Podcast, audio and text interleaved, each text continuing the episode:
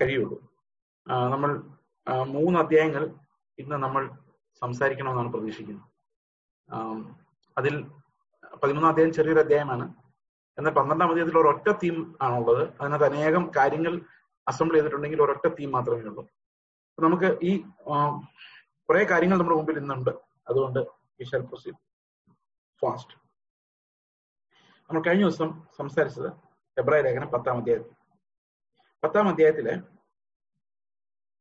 ഇതുവരെ നമ്മൾ സംസാരിച്ചുകൊണ്ടിരുന്ന രണ്ട് വ്യത്യസ്തമായ സിസ്റ്റങ്ങളെ കുറിച്ചായിരുന്നു ഒന്ന് ഭൗമിക ഭൗമികമായത് നമുക്കറിയാം നീങ്ങിപ്പോകുന്നത് ഈ ആലയത്തിൽ അതായത് രണ്ട് തിരശീലകൾക്ക് അപ്പുറത്ത് മഹാപുരോഹിതന് മാത്രം കടന്നു ചെല്ലാൻ പറ്റുന്നത് നിത്യമായ സമാധാനം ഉണ്ടാക്കാൻ പറ്റാത്തതായ ഒരു ശുശ്രൂഷയും നിത്യകൂടാരത്തിൽ മഹോന്നതനായ ദൈവപുത്രനാൽ നടത്തപ്പെടുന്ന മറ്റൊരു ശുശ്രൂഷയും. ഈ രണ്ട് ശുശ്രൂഷകളാണ് നമ്മളിവിടെ കാണുന്നത്. അപ്പോൾ ഈ രണ്ടെണ്ണത്തിനെ കോൺട്രാസ്റ്റ് ചെയ്തിട്ട് എബ്രായ ലേഖനത്തിൽ പൗലോസ് പറയുന്നത് നിങ്ങൾ എന്ത് കണ്ടുകൊണ്ടാണ് ഇത്രയും വലിയൊരു ശുശ്രൂഷ വിട്ടിട്ട് ഇത്രയും വലിയൊരു പ്രോമിസ് ആണയാലുള്ള ഒരു പ്രോമിസ് വിട്ടിട്ട് നിങ്ങൾ പഴയതിലേക്ക് തിരിയുന്നു? അതെങ്ങനെ മനസ്സിലാക്കാൻ പറ്റും? ഇതാണ് പത്താം അധ്യായത്തിലെ ഏറ്റവും വലിയ കൺസെപ്റ്റ് ഈ ആർഗ്യുമെന്റ് എല്ലാം പല ലെവലിലാണ് എബ്രായ ലേഖനം കൺക്ലൂഡ് ചെയ്യപ്പെടുന്നത്. അതായത് ഓരോരോ ഇഷ്യൂസ് പൗലോസ് കൊണ്ടുവരുന്ന ഓരോരോ ഇഷ്യൂസ് ഓരോരോ അധ്യായങ്ങളിൽ സോൾഡ് ആയി സോൾവ് ആയിട്ടാണ്. അപ്പൊ ഇവിടെ ഈ മഹാപൗരോഹിത്യത്തെ എന്തിനാണ് ഇത്രയും ഹൈലൈറ്റ് ചെയ്ത് സംസാരിച്ചത് എന്ന് പറയുന്നത്? എന്തിനാണ് ഈ രണ്ട് സിസ്റ്റങ്ങളെ ഇത്ര ശക്തമായിട്ട് പൗലോസ് കമ്പയർ ചെയ്യുന്നത്? ചോദിച്ചു കഴിഞ്ഞാൽ അത് ഈ അതിന്റെ ക്ലൈമാക്സിലേക്കാണ് നമ്മളിപ്പോ വരുന്നത്. അന്നത്തെ കാലത്ത് ഈ ക്രിസ്തീയ വിശ്വാസികൾ വളരെയധികം പെർസിക്യൂട്ട് ചെയ്യപ്പെട്ടുകൊണ്ടിരുന്ന ഒരു കാലത്ത് അനേകം ആളുകൾക്ക് തിരിഞ്ഞ് എബ്രായ വിശ്വാസത്തിലോട്ട് പോകാനുള്ള ഒരു പ്രലോഭനം. ഇത് പെർസിക്യൂഷൻ ഒന്നും വേണ്ട. ഇന്നും അനേകം ആൾക്കാർക്ക് തിരിച്ച് നമ്മുടെ ഉപേക്ഷയിലേക്ക് പോകാനുള്ള പ്രലോഭനം ഉണ്ടാകുന്നുണ്ട്. അത് എന്തുകൊണ്ട് ഉണ്ടാകുന്നു എന്ന് ചോദിച്ചു കഴിഞ്ഞാൽ നമുക്കതിന് ഉത്തരവൊന്നുമില്ല. പക്ഷെ പല ആളുകൾക്കും ഇതങ്ങ് പോരാത്ത ഒരവസ്ഥ വരുന്നുണ്ട്. കാരണം ഇതിനെക്കുറിച്ച് ശരിയായി ഗ്രഹിക്കാത്തതുകൊണ്ട് അപ്പൊ പൗലോസ് ഇത്രയും വലിയൊരു ആർഗ്യുമെന്റ് കൊണ്ടുവരുന്നത് എന്തുകൊണ്ട് ക്രിസ്തുവിന്റെ നിത്യമായ പൗരോഹിത്യം പെർഫെക്റ്റ് ആയിട്ടുള്ള പൗരോഹിത്യം എന്തുകൊണ്ട് യുണീക്കാണ് അത് എന്തുകൊണ്ട് വിട്ടിട്ട് തിരിച്ചു പോരുന്നത് അബദ്ധമാണ് എന്ന് കാണിക്കാൻ വേണ്ടിയാണ് ഇത്രയും കാര്യങ്ങൾ പറഞ്ഞു. എന്നിട്ട് മുമ്പോട്ട് വരുമ്പോൾ പറയുന്നത് നമ്മൾ ഇന്നലെ കണ്ടത് പത്തൊമ്പതാം വാക്യം അതുകൊണ്ട് സഹോദരന്മാരെ യേശു തന്റെ ദേഹം എന്ന തിരശ്ശീലയിൽ കൂടി നമുക്ക് പ്രതിഷ്ഠിച്ച ജീവനുള്ള പുതുവഴിയായി തന്റെ രക്തത്താൽ വിശുദ്ധ മന്ദിരത്തിലേക്കുള്ള പ്രവേശത്തിന് ധൈര്യവും ദേവാലയത്തിന്മേൽ ഒരു മഹാപുരോഹിതന് നമുക്കുള്ളത് കൊണ്ട് നാം ദുർമനസാക്ഷി നീങ്ങുമാറ് ഹൃദയത്തിൽ തളിക്കപ്പെട്ടവരും ശുദ്ധവെള്ളത്താൽ ശരീരം കഴുകപ്പെട്ടവരുമായി വിശ്വാസത്തിന്റെ പൂർണ നിശ്ചയം കൊണ്ട് പരമാർത്ഥ ഹൃദയത്തോടെ അടുത്ത് ചെല്ലുക. നമ്മൾ ഇന്നലെ ഇതാണ് കണ്ടത് ഇന്നലെ അല്ലെ? ദുർമനസാക്ഷി കൊണ്ട് നമുക്ക് കർത്താവിന്റെ അടുത്ത് ചെല്ലാൻ സാധിക്കില്ല. ഇരുപത്തിമൂന്നാം വാക്യം നമ്മൾ ഇന്നലെ വായിച്ചിരുന്നു. പ്രത്യാശയുടെ സ്വീകാരം നാം മുറുകെ പിടിച്ചുകൊള്ളുക വാഗ്ദത്തം ചെയ്തവൻ വിശ്വസ്തനാകും. അപ്പോൾ എന്തുകൊണ്ട് നമുക്ക് പ്രത്യാശയുടെ സ്വീകാരം മുറുകെ പിടിക്കാം? ഇതൊരു വലിയ തിയോളജിക്കൽ ക്വസ്റ്റ്യൻ ആണ്. നമുക്ക് എന്താണ് ഉറപ്പ്? നമുക്ക് എന്താണ് സ്വർഗത്തിൽ പോകുന്നുള്ള ഗ്യാരണ്ടി? കാരണം അത് എന്നെ എന്നിലല്ല ഗ്യാരണ്ടി ഇരിക്കുന്നത്. ഞാനൊരു മനുഷ്യനാണ് ബലഹീനൻ എന്റെ കയ്യിൽ ഇല്ല അതിന്റെ ഗ്യാരണ്ടി. പിന്നെ എന്താണ് എന്റെ ഗ്യാരണ്ടി? എന്റെ ഗ്യാരണ്ടി എന്ന് വെച്ച് കഴിഞ്ഞാൽ വാഗ്ദത്വം തന്നവൻ വിശ്വസ്തനാണ്. ഞാൻ ഇത്രയും ദിവസങ്ങൾ നിങ്ങളോട് പറഞ്ഞുകൊണ്ടിരുന്ന ഒരു കാര്യം ഇതാണ്. നമ്മുടെ ഫെയ്ത്തിന്റെ ആധാരം ദൈവത്തിന്റെ വാഗ്ദത്തങ്ങളാണ്. ആ വാഗ്ദത്തങ്ങൾ നിത്യമായ ആണകളാൽ വരുന്നതാണ്. അപ്പൊ ദൈവത്തിന്റെ വാഗ്ദത്തം നമ്മൾ ആ വാഗ്ദത്തത്തിലെ നോക്കുന്ന നമുക്കൊരു കാര്യം അറിയാം. വാക്ക് പറഞ്ഞവൻ വിശ്വസ്തനാണ്. അവൻ മാറ്റം വരാത്ത അതാണ് നമ്മുടെ സെക്യൂരിറ്റി അപ്പൊ പ്രത്യാശയുടെ സ്വീകാരം എന്തുകൊണ്ട് മുറുകെ പിടിക്കണം എന്ന് വെച്ച് കഴിഞ്ഞാൽ വാഗ്ദത്തം ചെയ്തവൻ വിശ്വസ്തനായതുകൊണ്ട്. അവന്റെ വാഗ്ദത്വം ഒരിക്കലും അഴിഞ്ഞു പോകാത്തുള്ളൂ അപ്പോൾ എപ്പോഴും വിശുദ്ധീകരണത്തിലേക്ക് ഒരാളെ ക്ഷണിക്കുമ്പോൾ വാഗ്ദത്തങ്ങൾ കാണിച്ചുകൊണ്ടാണ് ക്ഷണി- ക്ഷണിക്കുന്നത്. എത്ര വലിയ വാഗ്ദത്തം? വഴക്ക് പറഞ്ഞുകൊണ്ടല്ല. വാഗ്ദത്തങ്ങളെ കാണിച്ചുകൊണ്ടാണ്. വഴക്കില്ലെന്നല്ല വഴക്കമുണ്ട്. പക്ഷെ പ്രത്യാശയുടെ നല്ല സ്വീകാരം മുറുകെ പിടിക്കാനുള്ള ഉപദേശം എപ്പോഴും വാഗ്ദത്വങ്ങളെ ബേസ് ചെയ്തുള്ളതാണ്. നമുക്കിന്ന് പ്രത്യാശ നഷ്ടപ്പെട്ടു പോയത് വാഗ്ദത്തങ്ങൾക്ക് പകരം നമ്മൾ മാനുഷികമായ കർമ്മങ്ങളിലേക്ക് നോക്കുന്നതുകൊണ്ടാണ് നമുക്ക് പ്രത്യാശയുടെ സ്വീകാരം ഇന്നും മുറുകെ പിടിക്കാൻ പറ്റാത്തത്. ഇത് ദൈവത്തിന്റെ വാഗ്ദത്തങ്ങൾ എന്ന് പറയുന്ന ലോക സംബന്ധമായ കാര്യങ്ങളായി മാറിയതുകൊണ്ട് നമുക്ക് അവന്റെ പ്രത്യാശയുടെ സ്വീകാരത്തെ മുറുകെ പിടിക്കാൻ സാധിക്കുന്നില്ല ഓക്കെ ചിലർ ചെയ്യുന്ന പോലെ നമ്മുടെ സഭായോഗങ്ങൾ ഉപേക്ഷിക്കാതെ തമ്മിൽ പ്രബോധിപ്പിച്ചുകൊണ്ട് സ്നേഹത്തിനും സൽപ്രവൃത്തികൾക്ക് ഉത്സാഹം വർദ്ധിപ്പിക്കാൻ അന്യോന്യം സൂക്ഷിച്ചുകൊള്ളുക. അപ്പൊ എന്തുകൊണ്ട് സഭായോഗങ്ങൾ ഉപേക്ഷിക്കാൻ പാടില്ല? അന്യോന്യം പ്രബോധിപ്പിച്ചുകൊണ്ട്. അപ്പൊ അങ്ങോട്ടും ഇങ്ങോട്ടും പ്രബോധിപ്പിക്കാനുള്ള അവസരമാണ്. അപ്പോൾ എന്താണ് പ്രബോധിപ്പിക്കുന്നത്? സ്നേഹത്തിനും സൽപ്രവൃത്തികൾക്കും ഉത്സാഹം വർദ്ധിപ്പിക്കാൻ. അപ്പോൾ പരസ്പരം പ്രബോധിപ്പിക്കുന്ന എന്തിനു വേണ്ടിയാണ്? സ്നേഹത്തിനും അങ്ങോട്ടും ഇങ്ങോട്ടുമുള്ള സൽപ്രവൃത്തികൾക്ക് ഉത്സാഹം വർദ്ധിപ്പിക്കാൻ സൂക്ഷിക്കുക. അപ്പൊ എപ്പോഴും നമ്മൾ ഈ പ്രബോധനം കേട്ടുകൊണ്ടേയിരിക്കണം. നമ്മൾ ഒരിക്കൽ കേട്ടതുകൊണ്ട് ആയില്ല. നമ്മുടെ ജീവനിൽ തുടർച്ചയായിട്ട് വചനത്തിന്റെ സഭ ഉണ്ടാകണം.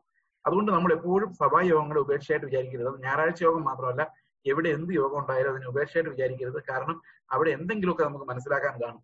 നമ്മൾ പ്രത്യാശ ഉറപ്പിക്കാനുണ്ടാവും അത് അവഗണിക്കുന്നത് അപകടകരമാണ്. കാരണം ഓരോ സഭായോഗങ്ങൾ കൂടുമ്പോഴും അതിൽ എന്തെങ്കിലും നമ്മോട് കർത്തവൻ സംസാരിക്കാൻ ഉണ്ടാവും. അത് എല്ലാവരോടും ഉണ്ടാവും. പാസ്റ്റോട് മാത്രം പാസ്റ്റോട് മാത്രം ഒന്നും സംസാരിക്കേണ്ട പാസ്റ്റർ എല്ലാവരോടും സംസാരിച്ചോളൂ. അങ്ങനെയല്ല. അങ്ങനെയല്ല. എല്ലാവർക്കും എന്തെങ്കിലും കിട്ടാനുണ്ടാവും. ഞാൻ ഈ റോമാലേഖന പഠനം ശരിക്കും ഞങ്ങളുടെ ചർച്ചിൽ ആരംഭിച്ചിട്ട് രണ്ടു മൂന്ന് വർഷമായി. ചർച്ചിൽ ഞങ്ങൾ അങ്ങോട്ടും ഇങ്ങോട്ടും ഇരുന്ന് ചർച്ച ചെയ്യുമ്പോൾ കർത്താവ് എന്നെ പഠിപ്പിച്ച ഒത്തിരി കാര്യങ്ങളാണ് പിന്നീട് പ്രസംഗ രൂപത്തിൽ വന്നത്. ഞങ്ങൾ ഒന്നിച്ചിരുന്ന് ധ്യാനിക്കുമ്പോൾ വന്ന ഒത്തിരി കാര്യങ്ങളുണ്ട്. അതുകൊണ്ട് സംഭവിച്ച ഞങ്ങളുടെ സഭയിലും ഇത് സംസാരിക്കാൻ കഴിവുള്ള ആളുകൾ ഉണ്ടായിരുന്നുള്ളൂ നമ്മൾ ഒന്നിച്ച് സംസാരിച്ച് ചിന്തിച്ചുകൊണ്ടാണ് അപ്പൊ എല്ലാ സഭായോഗങ്ങളിൽ എന്തെങ്കിലും എല്ലാവർക്കും പഠിക്കാനുണ്ടാവും. സ്നേഹത്തിൽ വളരാൻ വർധന വർദ്ധിക്കുവാൻ എല്ലാം നമുക്ക് അവസരങ്ങളുണ്ടാവും ഓക്കെ. ചിലർ ചെയ്യുന്ന പോലെ നമ്മുടെ സഭായോഗങ്ങൾ ഉപേക്ഷിക്കാം. അപ്പൊ സഭായോഗങ്ങൾ ഉപേക്ഷിക്കുന്നത് ഒരു ഹാബിറ്റ് ഒരു സ്പിരിച്വൽ സിക്നസ് തന്നെയാണ്. കാരണം പ്രബോധ നമുക്ക് പ്രത്യാശയുടെ ആ യാത്ര ചെയ്യുന്ന കൂട്ടുവിശ്വാസികളെ ഓർമ്മയില്ലാതെ പോകുന്നത് അവരുടെ ഭാരങ്ങളെ വഹിക്കാൻ പറ്റാതെ പോകുന്നത്. അവരെ പ്രബോധിപ്പിക്കാൻ എനിക്കൊന്നും കൊടുക്കാനില്ലാതെ വരുന്നത് ഇതെല്ലാം ആത്മീക പിന്മാറ്റങ്ങളുടെ പല അവസ്ഥകളാണ്. ആ സമീപിക്കുന്നു കാണുന്തോറും അത് അധികം അധികം അധികമായി ചെയ്യേണ്ടതാണ്. ഈ സൂം എന്ന് പറയുന്നത് വലിയൊരു ബ്ലെസ്സിംഗ് ആണ് സത്യം പറഞ്ഞാൽ. കാരണം ഇതൊരു നല്ല കൂട്ടായ്മയാണ്. സാധാരണ നമ്മൾ നേരിട്ട് പോയി സംസാരിക്കുന്നതിന്റെ അത്രയും വരിയില്ലെങ്കിൽ പോലും ഇതും മോശമല്ല കൂട്ടായ്മ ഒട്ടും. കാരണം നമുക്ക് സൂം വഴി ഒരു ഫാമിലി ടു ഫാമിലി സംസാരിക്കാം. എല്ലാവർക്കും വീഡിയോയിൽ വരാം. ഒരു വീട് വിസിറ്റ് ചെയ്തതിന് തുല്യമായിട്ട് വരും. അപ്പം ഇങ്ങനെയൊക്കെ നമുക്ക് കൂട്ടായ്മകളെ വെളിയിൽ ഇറങ്ങാൻ പറ്റാത്ത സമയം വന്നാൽ പോലും ദൈവം അതിനുള്ളതൊക്കെ കരുതി വെച്ചിട്ടുണ്ട്. നമുക്ക് ഒരിക്കലും ഒരാളിൽ നിന്ന് ഓടിപ്പോകേണ്ട കാര്യമില്ല എപ്പോഴും നമുക്ക് കൂട്ടായ്മയ്ക്കുള്ള സാധ്യതകൾ ദൈവം വെച്ചിട്ടുണ്ട്. അത് ഒരിക്കലും ഇല്ലാതാക്കരുത്. എപ്പോഴും നമ്മൾ നമ്മുടെ സഹോദരങ്ങളുമായിട്ടുള്ള ആ ഒരു കൂട്ടായ്മയുടെ സഹവർത്തിത്വത്തിൽ ഉണ്ടാകണം എന്നുള്ളതാണ് നമ്മൾ മനസ്സിലാക്കുന്നത്. ഓക്കെ. സത്യത്തിന്റെ പരിജ്ഞാനം ലഭിച്ച ശേഷം മനഃപൂർവം പാപം ചെയ്താൽ ഇവിടെ പെട്ടെന്നാണ് വാണിംഗ് വരുന്നത്. എന്താണ് ഈ വാണിംഗ് സത്യത്തിന്റെ പരിജ്ഞാനം ലഭിച്ച ശേഷം മനഃപൂർവമായി പാപം ചെയ്താൽ പാപങ്ങൾക്ക് വേണ്ടി ഒരു യാഗവും ശേഷിക്കാതെ ന്യായവിധിക്കായി ഭയങ്കരമായ ഒരു പ്രതീക്ഷ എതിരികളെ ദഹിപ്പിക്കുന്ന ക്രോധാജ്ഞയുള്ളൂ അപ്പം മനഃപൂർവമായി പാപം ചെയ്താൽ പിന്നെ നമുക്ക് യാതൊരു രക്ഷയില്ല അങ്ങനെയാണ് നമുക്കിത് മനസ്സിലാകുന്നത് ന്യായവിധിക്കായി ഭയങ്കരമായ ഒരു പ്രതീക്ഷയും എതിരികളെ ദഹിപ്പിക്കാനുള്ള ക്രോധാജ്ഞയുമേ ഉള്ളൂ. അപ്പൊ വേറെ ഒരു വഴിയുമില്ല. കാരണം യേശുക്രിസ്തു ഒരിക്കലേ യാഗം കഴിച്ചിട്ടുള്ളൂ. ഒറ്റ യാഗത്തിൽ അതെല്ലാം തീർന്നു. ഇനി നമ്മൾ പിന്നെയും മനഃപൂർവം പാപം ചെയ്താൽ നമ്മൾ ആരും സ്വർഗത്തിൽ പോകില്ല അപ്പൊ നമ്മൾ ആരെങ്കിലും സ്വർഗത്തിൽ പോകും. മനഃപൂർവം പാപം ഒന്നും ചെയ്തിട്ടില്ലാത്ത ആരെങ്കിലും ഇവിടെ ഇരിപ്പുണ്ടോ? നിങ്ങളൊന്ന് സ്വയം ഒന്ന് ശോധന ചെയ്ത് നോക്കി. മറ്റുള്ളവരെ നോക്കണ്ട. വിശ്വാസി വന്നിട്ട് ഇത്രയും നാളിനിടയിൽ മനഃപൂർവമായി പാപം ചെയ്തിട്ടില്ലാത്ത ആരെങ്കിലും ഉണ്ടോ? എന്ന് അറിഞ്ഞിരുന്നുണ്ട്. ഇത് പാപമാണെന്ന് അറിഞ്ഞിരുന്നുകൊണ്ട് പാപം ചെയ്ത ചെയ്യാ. അത് വേണ്ട എന്ന് വെച്ചു. അത് ചെയ്യാത്തവർ ആരെങ്കിലും നിങ്ങൾ ആരെങ്കിലും ഉണ്ടെങ്കിൽ ഒന്ന് കൈ പൊക്കാനുള്ള അവസരമൊക്കെ സൂമിലുണ്ട് കേട്ടോ. കൈ റൈസ് യുവർ ഹാൻഡ് എന്നൊക്കെ ഉണ്ട് അതിനുള്ള ഓപ്ഷൻ ഒക്കെ ഉണ്ട്. ആരെങ്കിലും ഉണ്ടോ? അപ്പൊ എന്ത് പാപത്തെ കുറിച്ച് അവിടെ പറയുന്നു? ഒരു പാപം ചെയ്താൽ പിന്നെ അവനെ പുനഃസ്ഥാപിക്കാൻ പറ്റത്തില്ല. എന്ത് പാപമാണത്? ഇത്രയും വായിച്ചാൽ നിങ്ങൾക്ക് എന്താ മനസ്സിലായത്? എന്ത് പാപമായിരിക്കും?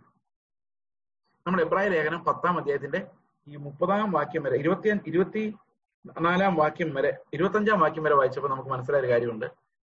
ഇവർ ചെയ്യാൻ പോകുന്ന പാപം എന്താണെന്ന് വെച്ച് കഴിഞ്ഞാൽ ദൈവവുമായിട്ടുള്ള സ്വസ്ഥത പ്രാപിക്കാതെ പുതിയ മഹാപുരോഹിതൻ നിത്യനായ മഹാപുരോഹിതനെ നോക്കാതെ വീണ്ടും വീണ്ടുമുള്ള മാനുഷികമായ സിസ്റ്റത്തിലേക്ക് തിരിച്ചു പോകാനുള്ള സാധ്യതയാണ് അവിടെ കാണുന്ന പാപം. അങ്ങനെ ഒരാൾ ചെയ്യുമ്പോൾ എന്താണ് സംഭവിക്കുന്നത്? ഇരുപത്തെട്ടാം വാക്യം പറയുന്നത് ഞാൻ വിശദീകരിക്കാം. ഇത് കുറച്ചുകൂടെ മുമ്പോട്ട് പോയിട്ട് വിശദീകരിക്കുന്നതാണ് എളുപ്പം. ഇരുപത്തെട്ടാം വാക്യം പറയുന്നത് മോശയുടെ ന്യായപ്രമാണം അനുസരിക്കാത്തവന് കരുണ കൂടാതെ രണ്ടു മൂന്ന് സാക്ഷികളുടെ വാമൊഴി കേട്ട് മരണശിക്ഷ കൽപ്പിക്കുന്നുവല്ലോ ദൈവപുത്രനെ ചവിട്ടിക്കളയുകയും എന്ത് പാപത്തെക്കുറിച്ച് അവിടെ പറയുന്ന മനഃപൂർവമായിട്ട്? ദൈവപുത്രനെ ചവിട്ടിക്കളയുകയും തന്നെ വിശുദ്ധീകരിച്ച നിയമരക്തത്തെ മലിനമെന്ന് നിരൂപിക്കുകയും കൃപയുടെ ആത്മാവിനെ നിന്ദിക്കുകയും ചെയ്തവൻ എത്ര കഠിനമേറിയ ശിക്ഷാവിധിക്ക് കാരണമാ പാത്രമാകുമെന്ന് വിചാരിപ്പിക്കും എന്നിട്ട് അതിന് താഴെ പറയാണ് പ്രതികാരം എനിക്കുള്ളത് ഞാൻ പകരം വീട്ടുമെന്നും കർത്താവ് തന്റെ ജനത്തെ ന്യായം വിധിക്കുമെന്നും അരുളി ചെയ്തവന് നാം അറിയുന്നുവല്ലോ. അപ്പം ആറാം അധ്യായത്തിൽ നമ്മൾ മന്ദത പിടിച്ച് പരിജ്ഞാനത്തിന്റെ ഓട്ടം ഓടാതെ ഫലമില്ലാത്തവരായി മാറുന്നതിനെ കൊള്ളരുതാത്തവരായി മാറുന്നതിനെ കുറിച്ചാണ് പറയുന്നതെങ്കിൽ പത്താം അധ്യായത്തിൽ വിശ്വാസത്തിൽ നിന്ന് പിൻവാങ്ങിപ്പോയി മറ്റ് പഴയ സിസ്റ്റത്തിലേക്ക് അതായത് വീണ്ടും വീണ്ടും ആവർത്തിക്കുന്ന പാപങ്ങളെ പരിഹരിപ്പാൻ ഒരു നാളും കഴിയാത്ത അതേ യാഗങ്ങളുള്ള സിസ്റ്റത്തിലേക്ക് പിൻവാങ്ങി യേശുക്രിസ്തു എന്ന മഹാപുരോഹിതന്റെ രക്തത്തെ മലിനമെന്നും വേണ്ടാത്തതെന്ന് അല്ലെ അങ്ങനെയല്ലേ? എണ്ണുന്നത് തിരിച്ച് നമ്മൾ വീണ്ടും പോയി ഈ മൃഗങ്ങളുടെ രക്തത്തിന്റെ സിസ്റ്റത്തിലോട്ട് മാറിക്കഴിഞ്ഞാൽ അർത്ഥം എന്താ? യേശുക്രിസ്തുവിന്റെ രക്തം എനിക്ക് ഗുണം ചെയ്യുന്നില്ലെന്നും മലിനമാണെന്നും കൃപയുടെ ആത്മാവിനായുള്ള വീണ്ടും ജനനം എനിക്ക് വേണ്ട എന്നും നിങ്ങളൊന്ന് ആലോചിക്കുക ഇന്ന് ഇങ്ങനത്തെയുള്ള ആളുകൾ ഉണ്ടെന്നുള്ളതാണ് നമുക്ക് ചിന്തിക്കാൻ പോലും പറ്റത്തില്ല. രക്ഷിക്കപ്പെടുന്ന ഒരാൾ ഇങ്ങനെ പോകും എന്നുള്ള കാര്യം.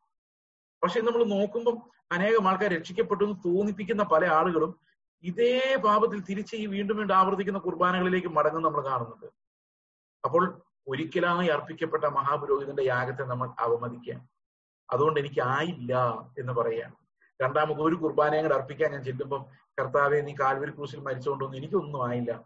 എനിക്ക് വല്ലതും ആകണമെങ്കിൽ ഇവിടുത്തെ അച്ഛനും കൂടെ എന്തെങ്കിലും അർപ്പിക്കണം എന്ന് പറയുന്ന ഒരു അവസ്ഥയിലാണ് ഈ പഴയ നിയമത്തിലോട്ട് മടങ്ങി പോകുന്ന വിശ്വാസികൾ ചെയ്തുകൊണ്ടിരുന്നത്. അവർ ക്രിസ്തുവിനെ നിന്ദിച്ച് ആത്മാവിനെ അവമ അവഗണിച്ച് കൃപയുടെ ആത്മാവിനെ നിന്ദിച്ച് അങ്ങനെ അവർ മടങ്ങിയായിരുന്നു. ഓക്കെ അപ്പൊ പറയാണ് അങ്ങനെ മടങ്ങി പോകുന്നത് ജീവനുള്ള ദൈവത്തിന്റെ കയ്യിലേക്കാണ് നിങ്ങൾ പ്രതികാരി പ്രതികാരം ചെയ്യുന്ന ദൈവത്തിന്റെ കയ്യിലേക്കാണ് നിങ്ങൾ മടങ്ങി പോകുന്നത് അത് രണ്ട് രീതിയിൽ നമുക്ക് അതിനെക്കുറിച്ച് പറയാം. ഒന്ന് ഈ വിശ്വാസത്തിന്റെ ത്യാഗം അല്ലെങ്കിൽ വേണ്ട വിശ്വാസം എന്നുള്ള തീരുമാനം. I don't want this faith anymore ഞാൻ എന്റെ കർത്താവിൽ പ്രത്യാശ വയ്ക്കുന്നില്ല എന്ന് ഡിസൈഡ് ചെയ്യുക. അതാണ് ഒരു കാര്യം. രണ്ടാമത്തെ കാര്യം എന്ന് പറയുന്നത് നമുക്ക് രക്ഷ ഓഫർ ചെയ്യുന്ന ഒരൊറ്റ സിസ്റ്റത്തിൽ മാത്രമേ ഉള്ളൂ. അത് ഈ മഹാപുരോഹിതന്റെ ഈ സിസ്റ്റമാണ് ആ സിസ്റ്റത്തിൽ നിന്ന് പിന്മാറി വീണ്ടും വീണ്ടും ആവർത്തിക്കപ്പെടുന്ന ഒരു സിസ്റ്റത്തിലേക്ക് പോയാൽ അവിടെ എന്തേ ഉള്ളൂ? ഈ വൈ ഈ വൈരികളെ ദഹിപ്പിക്കുന്ന അഗ്നി മാത്രമേ ഉള്ളൂ. തിരിച്ചു ചെല്ലുന്നിടത്ത് എന്ത് മാത്രമേ ഉള്ളൂ? തിരിച്ചു ചെല്ലുന്നിടത്ത് ഈ ദൈവത്തിന്റെ ക്രോധാഗ്നി മാത്രമേ ഉള്ളൂ.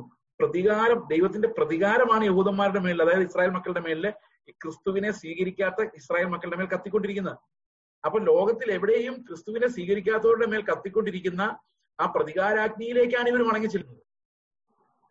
അപ്പൊ മടങ്ങി ചെല്ലുന്നവരുള്ള വാണി എന്ന് പറഞ്ഞാൽ പാപികളെ നശിപ്പിക്കുന്ന ദൈവത്തിന്റെ ക്രോധാഗ്നിയിലേക്കാണ് ഒരിക്കലും പാപപരിഹാരം വരാത്ത അതേ യാഗങ്ങളെ വീണ്ടും വീണ്ടും അർപ്പിച്ചുകൊണ്ടിരിക്കുന്ന ആ ഒരു സിസ്റ്റത്തിലേക്കാണ് ഇവർ മടങ്ങി പോകുന്നത്. ഇതല്ലേ അവിടെ പറയുന്നത്? അപ്പോൾ ആ ഒരു പാപം അതായത് വിശ്വാസ ത്യാഗം അല്ലെങ്കിൽ അത് നമ്മുടെ പഴയ സിസ്റ്റത്തിലോട്ട് പോയാൽ if you are not in faith enduring in faith നിങ്ങൾ വിശ്വാസത്തിൽ നിലനിൽക്കുന്നില്ലെങ്കിൽ വിശ്വാസത്തിൽ നിന്ന് പിന്മാറിപ്പോയാൽ നിങ്ങൾ എങ്ങോട്ടാ പോകുന്നത്? ഈ നശിച്ചു പോകുന്ന ഒരു സിസ്റ്റം മാത്രമേ നിങ്ങളുടെ മുമ്പിൽ ഉള്ളൂ എന്നാണ് ഈ വാക്യം വാങ്ങിച്ചത് ഇത് വലിയൊരു മുന്നറിയിപ്പാണ്. നമ്മളോട് എല്ലാം ഉള്ള മുന്നറിയിപ്പാണ്. പക്ഷെ എനിക്ക് നല്ല ബോധ്യമുണ്ട്. ഇവിടെ നമ്മൾ കേൾക്കുന്നവരിൽ കർത്താവിന്റെ ആത്മാവിനാൽ വീണ്ടും ജനിച്ചവർ കർത്താവിനെ സ്നേഹിക്കുന്ന ഒരാൾ പോലും ഇത് കേട്ട് മടങ്ങി പോകാനുള്ള ഒരു ചാൻസ് ഉണ്ടല്ലോ എന്ന് ചിന്തിക്കില്ല. നമ്മൾ മുൻപോട്ട് പ്രത്യാശയിൽ നോക്കിയുള്ളൂ കർത്താവെ ഞങ്ങളെ നശിച്ചു പോകുന്നവരുടെ കൂട്ടത്തിലല്ല ജീവനുള്ളവരുടെ കൂട്ടത്തിൽ എണ്ണിയതിനായിട്ട് സ്തോത്രം എന്നാണ് നമ്മൾ പറയേണ്ടത്. നമ്മൾ അങ്ങനെയാണ് കാണേണ്ടത്. പക്ഷെ വാണി എല്ലാം സത്യമാണ്. If you go back you will definitely perish അങ്ങനെ പോയി നശിക്കാം. പക്ഷെ വാണി അതാണ്. പക്ഷെ നമ്മൾ കർത്താവിനേക്ക് പ്രത്യാശയോട് നോക്കുന്നു. പ്രത്യാശയോട് നോക്കിയിട്ട് പറയുന്ന കർത്താവെ എന്നെ നിൽക്കുമാറാക്കുന്ന. നീയാണ്. ഞാൻ നിൽക്കുന്നു എന്ന് കരുതുന്നില്ല. നിൽക്കുന്നു എന്ന് കരുതുന്നവൻ വീഴും. പക്ഷെ നിൽക്കുന്നു എന്ന് കരുതുന്നില്ല. നീ എന്നെ നിർത്തുന്നു എന്നാണ് കരുതുന്നത്. നിന്റെ വാഗ്ദത്തങ്ങൾ എന്നേക്ക് നിലനിൽക്കുന്നതാണ്. അതുകൊണ്ട് നിന്റെ വാക്കിൽ ഞങ്ങൾ വിശ്വസിക്കുക. ഞാൻ എന്നിൽ തന്നെ പുകഴുന്നില്ല എന്നിൽ തന്നെ ആശ്രയിക്കുന്നില്ല. ഓക്കെ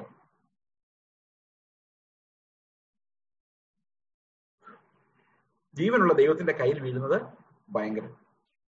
എന്നാൽ നിങ്ങൾ പ്രകാശനം ലഭിച്ച ശേഷം നിന്ദകളാലും പീഡകളാലും കൂത്ത് കൂത്തുകാഴ്ചയായി ഭവിച്ചും ആ വക അനുഭവിക്കുന്നവർക്ക് കൂട്ടാളികളായി തീർന്നും ഇങ്ങനെ കഷ്ടങ്ങളാൽ വളരെ പോരാട്ടം കഴിച്ച പൂർവകാലം ഓർത്തുകൊള്ളുക അപ്പൊ നിങ്ങൾ ഇനിയും തിരിച്ചു പോകാനുള്ള പ്രലോഭനം ഉണ്ടായത് നിങ്ങൾ ഓർക്കണം. ഓരോ ദിവസവും ദൈവം തന്ന കൃപ നിങ്ങൾക്ക് ആ കഷ്ടതയുടെ നടുവിൽ നിൽക്കാൻ ദൈവം തന്ന കൃപ നിങ്ങൾ ഓർക്കണം ഓർക്കണമെന്ന് പറയുന്നത് നമുക്ക് പലപ്പോഴും വരുന്ന ഒരു പ്രോബ്ലം എന്ന് പറഞ്ഞു ഞാൻ ഞാൻ പലപ്പോഴും ഒബ്സർവ് ചെയ്തിട്ടുള്ള കാര്യം. ഇപ്പൊ നമുക്കൊരു തലവേദന വന്നു വിചാരിച്ചോ? തലവേദന വന്നു കഴിഞ്ഞാൽ നമ്മൾ ഉടനെ ഒരു പാരസെറ്റമോൾ എടുത്ത് കഴിക്കും കത്താണ്ട് പ്രാർത്ഥിക്കുകയും ചെയ്യും. അപ്പൊ നമ്മൾ ആദ്യം കർത്താവിന് നന്ദി പറയും. കർത്താവെ തലവേദന മാറ്റിയാണ്. അപ്പൊ നമ്മൾ പാരസെറ്റമോളിനെ ഓർക്കില്ല പക്ഷെ രണ്ടു ദിവസം കഴിഞ്ഞ് നമ്മുടെ വീട്ടിൽ വേറെ ഇറക്കിയാൽ തലവേദന ഉണ്ടാകുമ്പോൾ നമ്മൾ പാരസെറ്റമോൾ എടുത്ത് കൊടുക്കും. എന്നിട്ട് പറയാം "എടാ, കഴിഞ്ഞ പ്രാവശ്യം തലവേദന ഉണ്ടായപ്പോൾ ഞാൻ പാരസെറ്റമോൾ കഴിച്ചപ്പോഴാണ് മാറിയത്. എങ്ങനെ ഉണ്ടായിരിക്കുക അപ്പൊ സത്യത്തിൽ എങ്ങനെ തലവേദന മാറിയത്? ഇത് ഞാനിത് പറഞ്ഞത് പാരസെറ്റമോൾ കഴിച്ചാലും ഇല്ലെങ്കിൽ ദൈവമാണ് തലവേദന വരുന്നത് പക്ഷെ ഞാൻ പറഞ്ഞത് എന്താന്ന് വെച്ച് കഴിഞ്ഞാൽ നമുക്ക് ഈ ദൈവികമായ അത്ഭുതങ്ങൾ എത്ര പ്രാവശ്യം കണ്ടാലും രണ്ടു ദിവസം കഴിയുമ്പം അത് സ്വാഭാവികമായി സംഭവിച്ചതാണെന്നൊരു ചിന്താഗതിയിലേക്കാണ് നമ്മൾ വരുന്നത്. ഈ അത്ഭുതങ്ങളുടെ ആയുസ് വളരെ കുറച്ചുള്ളൂ ഇപ്പൊ ഞാൻ ഒരു ദിവസം ട്രിവാൻഡ്രത്തോടെ ഞാനും എന്റെ ഭാര്യയും പ്രഗ്നന്റ് ആയിരിക്കുന്ന സമയത്താണ് എന്റെ ഓർമ്മ. ഭാര്യയും കൂടെ ട്രിവാൻഡ്രം നടക്കുമ്പോൾ ഒരു വലിയ വണ്ടി വന്ന് രാത്രിയിൽ ഏതോ നാടക കമ്പനിക്കാരുടെ വണ്ടിയായിരുന്നു. ഞങ്ങൾ രാവിലെ ട്രെയിനിൽ കയറാൻ വേണ്ടി പോകുന്ന വഴിക്കാണ്. റോഡിന്റെ നടുവിലോട്ട് വന്നൊരു ബ്രേക്ക് അങ്ങോട്ട് നിന്ന്. റോഡിന്റെ നടുവിലേക്കല്ല. റോഡിന്റെ നടുവിൽ നിന്ന് നടക്കുന്ന നമ്മൾ നടക്കുന്ന നടപ്പാതയുടെ നടുവിലേക്ക് വന്നിട്ട് ഒറ്റ അയാൾ ഉറങ്ങിപ്പോയതാണ്. ദൈവം ഞങ്ങളെ രക്ഷിച്ചു എന്ന് ആദ്യം ഞങ്ങളുടെ മനസ്സിൽ വന്നത്.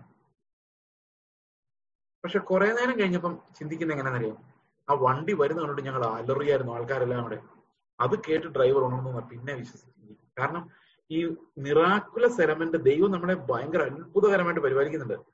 പക്ഷെ കുറച്ച് കഴിയുമ്പോൾ നമ്മൾ എന്ത് ചെയ്യുന്നത് നമ്മുടെ പാപ മനസ്സ് അതിനൊരു റീസൺ കണ്ടുപിടിച്ച് അതിൽ നിന്ന് സ്കിപ്പ് ആവും. അതുകൊണ്ട് എത്ര അത്ഭുതം കണ്ടാലും നമുക്ക് പിന്നെയും കാണണം. നമുക്ക് ചെറുപ്പത്തിലെ ഒരു ഇപ്പൊ ഇന്നൊരു അത്ഭുതം കണ്ടു നമുക്ക് രണ്ടു ദിവസത്തേക്ക് ഭയങ്കര വിശ്വാസമായിരിക്കും. പിന്നെ നമ്മുടെ മനസ്സ് അതിനൊരു യുക്തി കണ്ടുപിടിക്കും എന്നിട്ട് പിന്നെ അടുത്ത അത്ഭുതത്തിന് എടുക്കാം. ഇതാണ് മനുഷ്യൻ എപ്പോഴും ഇപ്പൊ പ- ഇവിടെ പറയാണ് നിങ്ങൾ അന്ന് കാലത്ത് നടന്നപ്പോൾ ദൈവം തന്ന കൃപയുണ്ടല്ലോ അതൊന്ന് ഓർത്ത് നോക്കി ഓർക്കു ഓർക്കൂല അതാണ് എന്റെ പ്രോബ്ലം അന്ന് നടന്നു. പക്ഷെ നമ്മൾ വായ് കൊണ്ട് തുറന്ന് സ്തോത്രമൊക്കെ പറയും. പക്ഷെ നമ്മുടെ ഹൃദയത്തിന്റെ ഉള്ളിൽ ഞാൻ അധ്വാനിച്ചു എന്നായിരിക്കും തോന്നുന്നു ഇതാണ് മനുഷ്യന്റെ കുഴപ്പം. അവർ കണ്ണാടിയിൽ നോക്കുകയും ആ മുഖം എങ്ങനെയാണെന്ന് ഓർമ്മയില്ലാതെ പോവുകയും ചെയ്യുന്നതാണ് ഓക്കെ തടവുകാരോട് നിങ്ങൾ സഹതാപം കാണിച്ചതല്ലാതെ സ്വർഗത്തിൽ നിലനിൽക്കുന്ന ഉത്തമ സമ്പത്ത് നിങ്ങൾക്ക് ഉണ്ടെന്നറിഞ്ഞ് സമ്പത്തുകളുടെ അപഹാരവും സന്തോഷത്തോടെ സഹിച്ചു. അപ്പൊ സമ്പത്തുകളുടെ അപഹാരവും നിങ്ങൾ സന്തോഷത്തോടെ സഹിച്ചു എന്നാണ് ഇവിടെ പറയുന്നത്. അപ്പൊ നമ്മളെ ആരുടെങ്കിലും സ്വത്ത് തട്ടിക്കൊണ്ട് പോയാൽ നമ്മൾ സന്തോഷത്തോടെ സഹിക്കുന്ന വലിയ അവിടെ എവിടെ എഴുതിയിരിക്കുന്നത്?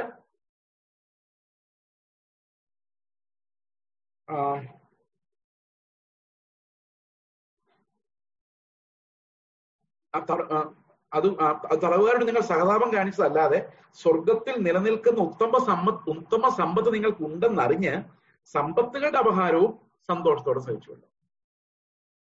അപ്പൊ സമ്പത്തുകളുടെ അപഹാരം ആളുകളൊന്ന് കൊള്ളയടിച്ചുകൊണ്ട് പോയതും നമ്മൾ വളരെ സന്തോഷത്തോടെ സഹിച്ചത്. എന്തായിരുന്നു സന്തോഷത്തിന്റെ കാരണം? സ്വർഗത്തിൽ അതിമഹത്തായ ഒരു പ്രതിഫലം നമുക്ക് ഉണ്ട്. മഹാപ്രതിഫലമുള്ള ധൈര്യം നമുക്ക് കർത്താവിനോട് ഉണ്ട്. മുപ്പത്തി ആറാം വാക്യം. ദൈവേഷ്ടം ചെയ്ത് വാക്തത്വം പ്രാപിപ്പാൻ സഹിഷ്ണുത നിങ്ങൾക്ക് ആവശ്യം. വലിയൊരു പ്രതിഫലമുണ്ട്. കഷ്ടതയാണ്. തിരിഞ്ഞു പോകരുത്. ഭയങ്കര പ്രതിഫലമാണ്. അതുകൊണ്ട് ആ വാക്കത്വത്തിലേക്ക് എത്താൻ നമ്മൾ വളരെ കഷ്ടതയുടെ സഹിഷ്ണുതയുടെ കാത്തിരിപ്പിന്റെ ടോളറൻസിന്റെ എക്സ്പീരിയൻസിന്റെ ഒരു വഴിയിലൂടെ നമ്മൾ നടക്കണമെന്നാണ് എബ്രാഹിം ലേഖന കർത്താവ് നമ്മളോട് പറയുന്നത്. അതായത് കഷ്ടതയുടെ നടുവിൽ പിന്മാറരുത്. മുമ്പോട്ട് പോകണം. ഭയങ്കര അതുപോലെ പെർസിക്യൂഷന് നടുവിലാണ് ഇവർ പലപ്പോഴും തിരിഞ്ഞു പോകാനുള്ള ഒരു പ്രേരണ അവർക്ക് ഉണ്ടാകുന്നത് ഇനിയും എത്രയും അല്പകാലം കഴിഞ്ഞിട്ട് അതാണ്. ഇനി എത്രയും അല്പകാലം കഴിഞ്ഞിട്ട് വരുവാനുള്ളവൻ വരും താമസിക്കില്ല. ഇത് അന്ന് അവരോട് പറയുമ്പോഴും താമസിക്കില്ല. ഇത് നമ്മളോട് പറയുമ്പോഴും താമസിക്കില്ല. അല്ലെ? അങ്ങനെയല്ലേ?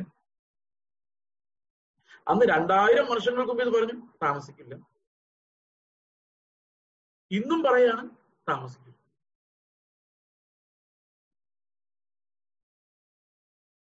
ഓക്കെ. അപ്പോൾ ഏത് സമയത്ത് കഷ്ടം അനുഭവിക്കുമ്പോഴും നമ്മൾ കാത്തിരിക്കുന്നത് ഒരു പ്രത്യാശയിലാണ്. അന്ത്യകാലം എന്ന് പറയുന്നത് കർത്താവിന്റെ പുനരുത്ഥാനം തൊട്ട് ഇങ്ങോട്ട് ഒരു കാലമാണ്. നമ്മൾ ഏത് സമയത്തും കർത്താവിന്റെ വരവ് തന്നെയാണ് കാത്തിരിക്കുന്നത്. അല്പം ഒരു കാലം കഴിഞ്ഞിട്ട് വരുവാനുള്ളവൻ ഉറപ്പായിട്ടും വരും. എന്നാൽ എന്റെ നീതിമാൻ വിശ്വാസത്തിൽ ജീവിക്കും. പിന്മാ എന്റെ ഉള്ളത്തിൽ അവന് പ്രസാദമില്ല. അത് ഞാൻ മുപ്പത്തൊമ്പതാമത്തെ വാക്യത്തിൽ പറയാണ്. ഇതൊക്കെയാണ് സത്യം. പക്ഷെ നാമോ? എങ്ങനെയുള്ളവരാണ്? നാശത്തിലേക്ക് പിന്മാറുന്നവരുടെ കൂട്ടത്തിലുള്ളവരല്ല. ആണോ? നിങ്ങൾ എത്ര പേര് നാശത്തിലേക്ക് പിന്മാറുന്നവരുടെ കൂട്ടത്തിലുള്ളവരാ? ആരുമല്ല. ആരും സമ്മതിക്കില്ല. നമ്മൾ എല്ലാവരും എങ്ങനെയുള്ളവരാ? വിശ്വസിച്ച് ജീവരക്ഷ പ്രാപിക്കുന്നവരുടെ കൂട്ടത്തിൽ എത്രയാകുന്നു? അപ്പൊ നമ്മൾ ആരുടെ കൂടെ? വിശ്വസിച്ച് ജീവരക്ഷ പ്രാപിക്കുന്നവരുടെ കൂട്ടത്തിൽ എത്ര ഇതാണ് കോൺഫിഡൻസ് വിശ്വാസികൾക്ക് അപ്പോസ്തലൻ കൊടുക്കുന്ന കോൺഫിഡൻസ് നിങ്ങൾ നശിച്ചു പോകാനുള്ളവരല്ല. എന്നിട്ട് പറയാം നശിച്ചു പോകാനുള്ളവരെ പോലെ ചിന്തിക്കരുത്. നശിച്ചു പോകാനുള്ളവർ എങ്ങനെ ചിന്തിക്കുന്ന? അങ്ങനെ ചിന്തിക്കരുത്. അവർ ദൈവോത്തരന്റെ രക്തത്തെ മലിനമെന്ന് എണ്ണി അവരെ ചവിട്ടിക്കളയാം. നിങ്ങൾ അങ്ങനെയുള്ളവരല്ല നിങ്ങൾ അവരുടെ കൂട്ടത്തിലുള്ളവരല്ല. നിങ്ങൾ അങ്ങനെ വിചാരിക്കരുത്. നിങ്ങൾ അങ്ങനെ ചിന്തിക്കരുത്. കാരണം നിങ്ങൾ നശി നാശത്തിലേക്ക് അതായത് വീണ്ടും വീണ്ടും ആവർത്തിക്കപ്പെടുന്ന യാഗങ്ങളുടെ നാശത്തിലേക്ക് ഈ ഭൗമികമായ താൽക്കാലികമായ നശിച്ചു പോകുന്ന കൂടാരത്തിന്റെ ശുശ്രൂഷകളിലേക്ക് നിങ്ങൾ പിന്മാറിപ്പോകരുത്. ഈ ലോകത്തിന്റെ വ്യവസ്ഥയിലേക്ക് നിങ്ങൾ പിന്മാറിപ്പോകരുത്. വിശ്വസിച്ചിട്ട് ജീവരക്ഷ പ്രാപിക്കുന്നവരുടെ കൂട്ടത്തിൽ അത്രയും നാം ആകുന്നു. അങ്ങനെ ആകണം. നമ്മൾ ഏത് കൂട്ടത്തിലാകണം? വിശ്വാസത്തിൽ നിലനിന്ന് ജീവരക്ഷ പ്രാപിക്കുന്നവരുടെ കൂട്ടത്തിലാകണം. അതുകൊണ്ട് നമ്മൾ ഇതിനെക്കുറിച്ച് തിയോളജി ഉണ്ടാക്കാൻ പോകാതെ നമ്മൾ എപ്പോഴും പ്രതിഫലവുമായി വരാനിരിക്കുന്ന കർത്താവിങ്കിലേക്ക് നോക്കുകയും വിശ്വസിച്ച് ജീവരക്ഷ പ്രാപിക്കുന്നവരുടെ കൂട്ടത്തിൽ നമ്മൾ എണ്ണുകയും വേണം. നമ്മൾ നാശത്തിലേക്ക് പോകുന്നവരുടെ കൂട്ടത്തിൽ എണ്ണരുത്. വിശ്വാസത്താൽ ജീവരക്ഷ പ്രാപിക്കുന്നവരുടെ കൂട്ടത്തിലേക്ക് നമ്മൾ എണ്ണണം. ഇവിടെ തിയോളജി വേദശാസ്ത്രത്തിന്റെ വ്യതിരിക്തമായ വ്യാഖ്യാനങ്ങളല്ല ആവശ്യം. വിശ്വാസമാണ് ആവശ്യം. വിശ്വാസം എപ്പോഴും സ്വർഗത്തിലേക്ക് ഉറ്റുനോക്കാൻ നമ്മളെ പഠിപ്പിക്കുന്നു. വിശ്വാസത്തിൽ നിന്ന് പിന്മാറുന്നവനെ കുറിച്ച് അവിടെ ശക്തമായ മുന്നറിയിപ്പുകളും തരുന്നു. പിന്മാറുന്നത് നാശത്തിലേക്കാണെന്ന്. അതേ സമയത്ത് നിങ്ങൾ സംശയിക്കരുത്. നിങ്ങളോട് പറയുകയാണ് നിങ്ങൾ ആ നശിച്ചു പോകുന്നവരുടെ കൂട്ടത്തിലല്ല പിന്നെ വിശ്വസിച്ച് ജീവരക്ഷ പ്രാപിക്കുന്നവരുടെ കൂട്ടത്തിലാണ്. അപ്പൊ നമ്മൾ അങ്ങനെ ആയിരിക്കണം എന്ന് ഈ വാക്യം നമ്മളെ പഠിപ്പിക്കുന്നു. പതിനൊന്നാം അധ്യായം ഇതിലേക്ക് നമ്മൾ വരുമ്പോൾ വിശ്വാസം എന്നതോ ആശിക്കുന്നതിന്റെ ഉറപ്പും കാണാത്ത കാര്യങ്ങളുടെ നിശ്ചയമാണ് ഈ ഒരു വാക്യം ഞാൻ പല സ്ഥലത്തും സംസാരിച്ചിട്ടുണ്ട്. ഞാൻ വളരെ ചുരുക്കി നിങ്ങളുടെ ഒന്ന് എക്സ്പ്ലെയിൻ ചെയ്യാൻ ശ്രമിക്കും. ആശിക്കുന്നതിന്റെ ഉറപ്പ്. എന്താ ആശിക്കുന്നത് നമ്മൾ എന്താ ആശിക്കുന്നത് പ്രത്യാശിക്കുന്നതിന്റെ ഉറപ്പ്.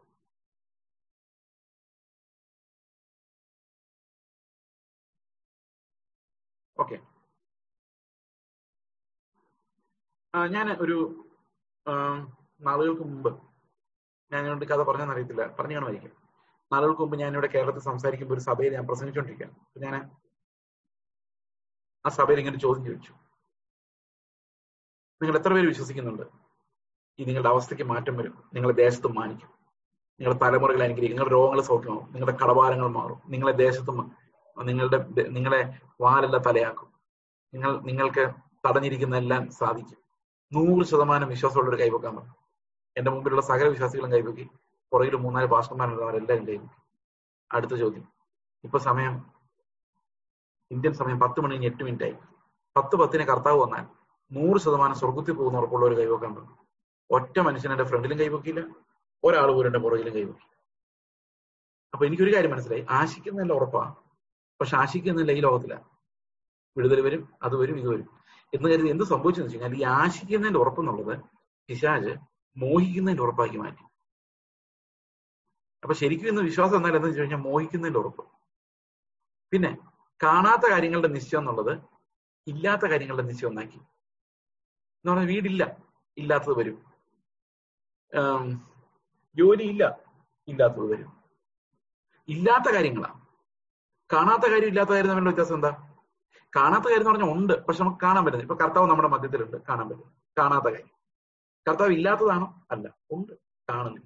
വിശ്വാസം എന്ന് പറഞ്ഞാൽ ഇല്ലാത്ത കാര്യം ഉണ്ടാക്കാനുള്ളതാണോ? കാണാത്ത കാര്യം കാണാനുള്ളതാണോ? അപ്പൊ ഇന്ന് വിശ്വാസം എന്നതോ മോഹിക്കുന്നതിന്റെ ഉറപ്പും ഇല്ലാത്ത കാര്യങ്ങളുടെ നിശ്ചയം ഒന്ന് പിശാശ് മാറ്റിയിട്ട് കുറെ വർഷങ്ങളായി. നമ്മൾ തിരിച്ചറിഞ്ഞിട്ട് പോലില്ല നമ്മളെല്ലാം ഭയങ്കര വിശ്വാസികളാണ്. പക്ഷെ ഈ മാറ്റം വന്നറിഞ്ഞില്ല ശരിക്കും പ്രത്യാശിക്കുന്നതിന്റെ ഉറപ്പും ശരിക്കും പ്രത്യാശിക്കുന്നതിന്റെ ഉറപ്പും കാണാത്ത കാര്യങ്ങളുടെ നിശ്ചയമാണ് വിശ്വാസം. എന്താണ് പ്രത്യാശ എന്ന് പറഞ്ഞാൽ ഓർമ്മയുണ്ട്? നമ്മൾ അത് ഡിസ്കസ് ചെയ്ത കഴിഞ്ഞ ദിവസം. നമ്മുടെ ശരീരത്തിന്റെ വീണ്ടെടുപ്പിന് വേണ്ടിയുള്ള ഞരക്കം. അതിനാണ് നമ്മൾ പ്രത്യാശ എന്ന് പറയുന്നത്. പ്രത്യാശയുടെ ഉറപ്പെന്ന് പറഞ്ഞാൽ എന്റെ ശരീരം ഉറപ്പായിട്ട് തിരസ്കരിക്കപ്പെടും എന്നുള്ള എന്റെ നിശ്ചയം. രണ്ടാമത്തെ ആണയാണ് അത്. പ്രത്യാശ. ഈ ആണയിലുള്ള എന്റെ നിശ്ചയമാണ് വിശ്വാസത്തിന്റെ ഒന്നാമത്തെ ഭാഗം. ഇനി രണ്ടാമത്തെ ഭാഗം എന്താ കാണാത്ത കാര്യങ്ങളുടെ നിശ്ചയം. എന്താ കാണാത്ത കാര്യങ്ങൾ? കാണാത്ത കാര്യങ്ങൾ എന്ന് പറയുന്നത് എന്താണെന്ന് രണ്ട് കുരുത്തിയ ലേഖനം നാലിന്റെ പതിനെട്ടിലുണ്ട്. ഒന്ന് വായിക്കാം. എന്താണ് കാണാത്ത കാര്യം? രണ്ട് കുരുത്തിയ ലേഖനം നാലിന്റെ പതിനെട്ട്. നിങ്ങൾ കാണുന്നതിനെയല്ല കാണാത്തതിനെ അത്രേ നോക്കിക്കൊണ്ടിരിക്കുന്നു. കാണുന്നത് താൽക്കാലികം കാണാത്ത. അപ്പൊ കാണാത്ത കാര്യങ്ങൾ എന്ത് കാര്യങ്ങളാ? നിത്യമായ കാര്യങ്ങൾ. അപ്പൊ കാണാത്ത കാര്യങ്ങൾ എന്ന് പറയുന്നത് നിത്യമായ കാര്യങ്ങളാണ്. അപ്പൊ ടൈം എന്ന് പറയുന്ന ഒരു വരയായിട്ട് നിങ്ങൾ സങ്കല്പിച്ചു ഇത്രയും നിങ്ങളുള്ള ഒരു വര. ഈ വരയിൽ തൊട്ട് ഈ വരൽ വരെ. ഇപ്പൊ ടൈമിന് ഒരു തുടക്കം ഒരു അവസാനമുണ്ട്. നിത്യത എന്ന് പറയുന്നതിന്റെ വെളിയിലാണ്. അപ്പോ സമയം ഉണ്ടാകുന്നതിന് മുമ്പ് ദൈവം ആദ്യം സൃഷ്ടിച്ച സമയത്തെ നമുക്കറിയാം. ആദിയിൽ ദൈവം ഇൻ ദ ബിഗിനിങ് അവിടെയാണ് ടൈം തുടങ്ങുന്നത്. അന്നാണ് പിതാവ് പുത്രനോട് പറയുന്നത് ഇന്ന് ഞാൻ നിന്നെ ജനിപ്പിച്ചിരിക്കുന്നത് അതുകൊണ്ട് ടൈം തുടങ്ങി. ഇന്ന് ടുഡേ പുത്രൻ നേരത്തെ ഉണ്ട്. നമ്മൾ നേരത്തെ കണ്ടതാണ്. അപ്പൊ ടുഡേ അന്ന് തൊട്ട് ഈ ദിവസങ്ങളുടെ കൗണ്ടിങ് എങ്ങനെ വന്നുകൊണ്ടിരിക്കുക അപ്പോൾ നമ്മളെ എപ്പോഴാണ് ദൈവം തെരഞ്ഞെടുത്തത്?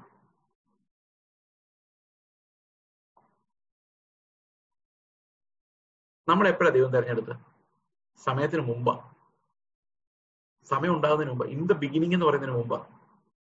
അതെവിടെ എഴുതിയിരിക്കുന്നത് രണ്ട് തിമോത്തിയോസ് ഒന്നിന്റെ ഒമ്പത് പറയുന്നു. അവൻ നമ്മെ രക്ഷിക്കുകയും വിശുദ്ധ വിളി കൊണ്ട് വിളിക്കുകയും ചെയ്തത്.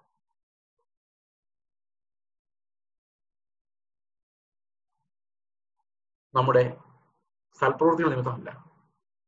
സകല കാലത്തിന് മുമ്പ് English before the beginning of time യേശു ക്രിസ്തുവിൽ നമുക്ക് നൽകിയിരുന്നതാണ്.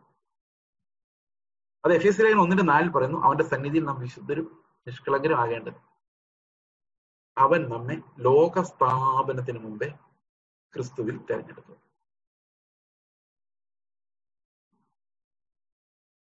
ക്രിസ്തുവിൽ തെരഞ്ഞെടുത്തു. ലോക സ്ഥാപനത്തിന് മുമ്പേ ഉൽപ്പത്തി ഒന്നിനും ഒന്നിന്റെ ഒന്നിനും മുമ്പ്. അപ്പൊ ടൈം തുടങ്ങി. അതിങ്ങനെയാണ് നമ്മളെ ടൈം ലൈനിലേക്ക് നോക്കിയാൽ ആദ്യം ആദം തൊട്ട് ഇങ്ങ് ഞാൻ വരെ. നിങ്ങളുടെ കാര്യം നിങ്ങൾ പറഞ്ഞാൽ മതി. നിങ്ങളുണ്ട്. പക്ഷെ എന്റെ കാര്യം ഞാൻ പറയുന്നു. കർത്താവിന്റെ രക്തത്താൽ വീണ്ടെടുക്കപ്പെട്ട ആളുകളുടെ ഒരു സംഘം. കർത്താവ് അവന്റെ മുന്നറിവിന്. ഇപ്പൊ ഞാനൊരു വര ഇങ്ങനെ വരച്ചാൽ അതിന്റെ തുടക്കമോ ഒടുക്കോ എനിക്ക് ഒരുപോലെ കാണാൻ പറ്റും അല്ലെ? അതുപോലെ ദൈവം സമയം എന്ന വര വരയ്ക്കുന്ന ദൈവത്തിന് സമയത്തിന്റെ തുടക്കവും സമയത്തിന്റെ ഒടുക്കവും ഒരുപോലെ അറിയാൻ പറ്റും. അതിനെയാണ് ദൈവത്തിന്റെ നിത്യത അല്ലെങ്കിൽ സർവജ്ഞാനം എന്നൊക്കെ പറയും ദൈവം ഈ സമയത്തിന്റെ അന്ത്യവും ആദ്യവും ഒരുപോലെ കാണുന്ന ദൈവമാണ്. സംശയം ഉണ്ടോ കാര്യത്തിൽ ഹി നോസ് എവറിത്തിങ് അവന് ഭാവി കാലം ഭൂതകാലം എന്ന പോലെ അറിയാം.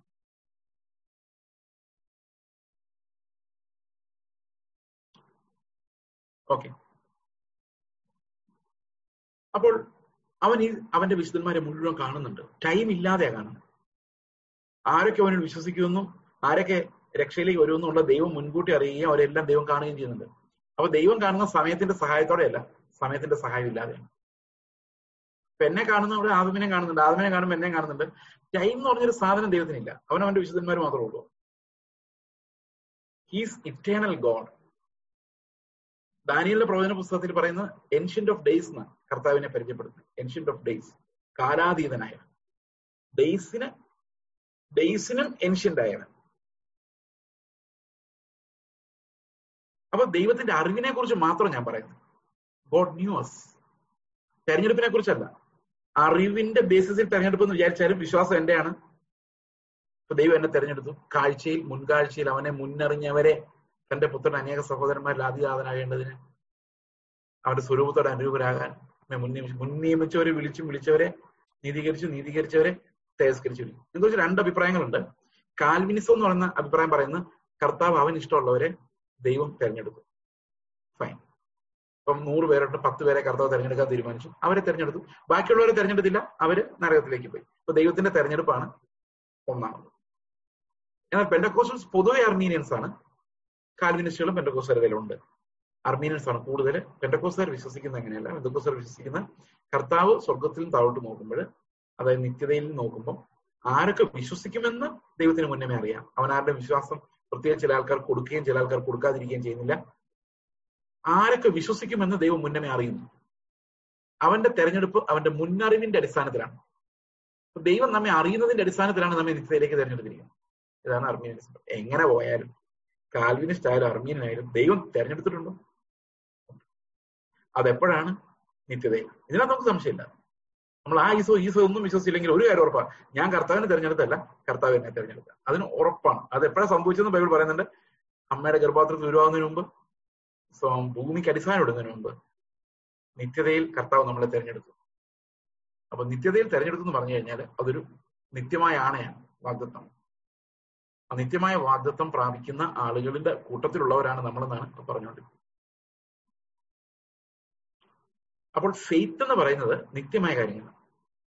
അപ്പൊ നിത്യമായ കാര്യങ്ങളിൽ നമ്മളെ തെരഞ്ഞെടുത്തു എന്ന് പറയുമ്പോൾ ഒരു കാര്യം നമ്മൾ മനസ്സിലാക്കേണ്ടത് എങ്ങനെയാണ് നമ്മളെ തെരഞ്ഞെടുത്തത്?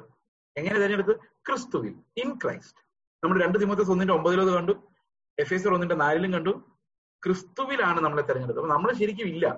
നമ്മൾ പിന്നെ ഉണ്ടാകുന്നത് പക്ഷെ ദൈവത്തിന് ടൈമിലല്ല ടൈമിന് അതീതമായി നോക്കുന്നതുകൊണ്ടാണ് നമ്മളെ അവിടെ കാണുന്നത്.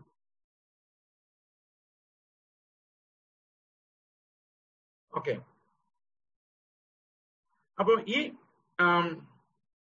ടൈമിന് അതീതമായി കർത്താവ് നോക്കി നമ്മെ ക്രിസ്തുവിലാക്കി.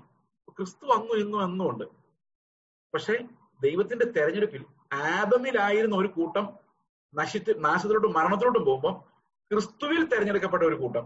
അത് കാൽവിനിസ്റ്റം വഴി തെരഞ്ഞെടുക്കപ്പെട്ടാലും അർമീനിസം വഴി തെരഞ്ഞെടുക്കപ്പെട്ടാലും ക്രിസ്തുവിലുള്ളവർ ശിക്ഷാവിധി ഇല്ലാതെ നിത്യജീവനിലേക്ക് കിടക്കുകയും ചെയ്യും. റോമർ എട്ടിന്റെ ഒന്ന്. ഇപ്പോൾ ക്രിസ്തു യേശുവിൽ ഉള്ളവർക്ക് ഒരു ശിക്ഷാവിധിയില്ല അപ്പൊ നമ്മൾ വിശ്വാസ ലോകത്തിൽ പഠിക്കേണ്ട ഏറ്റവും പ്രധാനപ്പെട്ട രണ്ട് സ്റ്റേറ്റ്മെന്റ്സ് ആണ്. ഇൻ ക്രൈസ്റ്റ് ക്രിസ്തുവിൽ ഞാൻ. മറ്റൊന്ന് ക്രൈസ്റ്റ് ഇൻ മീ ക്രിസ്തു എന്നിൽ. എഫ് എസ് ലേഖനം പഠിക്കുമ്പോഴാണ് നമ്മളിത് കൂടുതൽ മനസ്സിലാക്കുന്നത്. എഫ് എസ് ലേഖനം ആദ്യത്തെ ആദ്യത്തെ മൂന്ന് അധ്യായങ്ങൾ മൂന്നിന്റെ പതിനഞ്ച് വരെ ക്രിസ്തുവിൽ ഞാനാണ്. അതെന്റെ പൊസിഷനാണ് എന്നാൽ ക്രിസ്തുവിന്റെ മൂന്നിൻ എഫ് എസ് മൂന്നിന്റെ പതിനാറ് മുതൽ അത് തീരുന്നത് വരെ ക്രിസ്തു എന്നിലാണ്.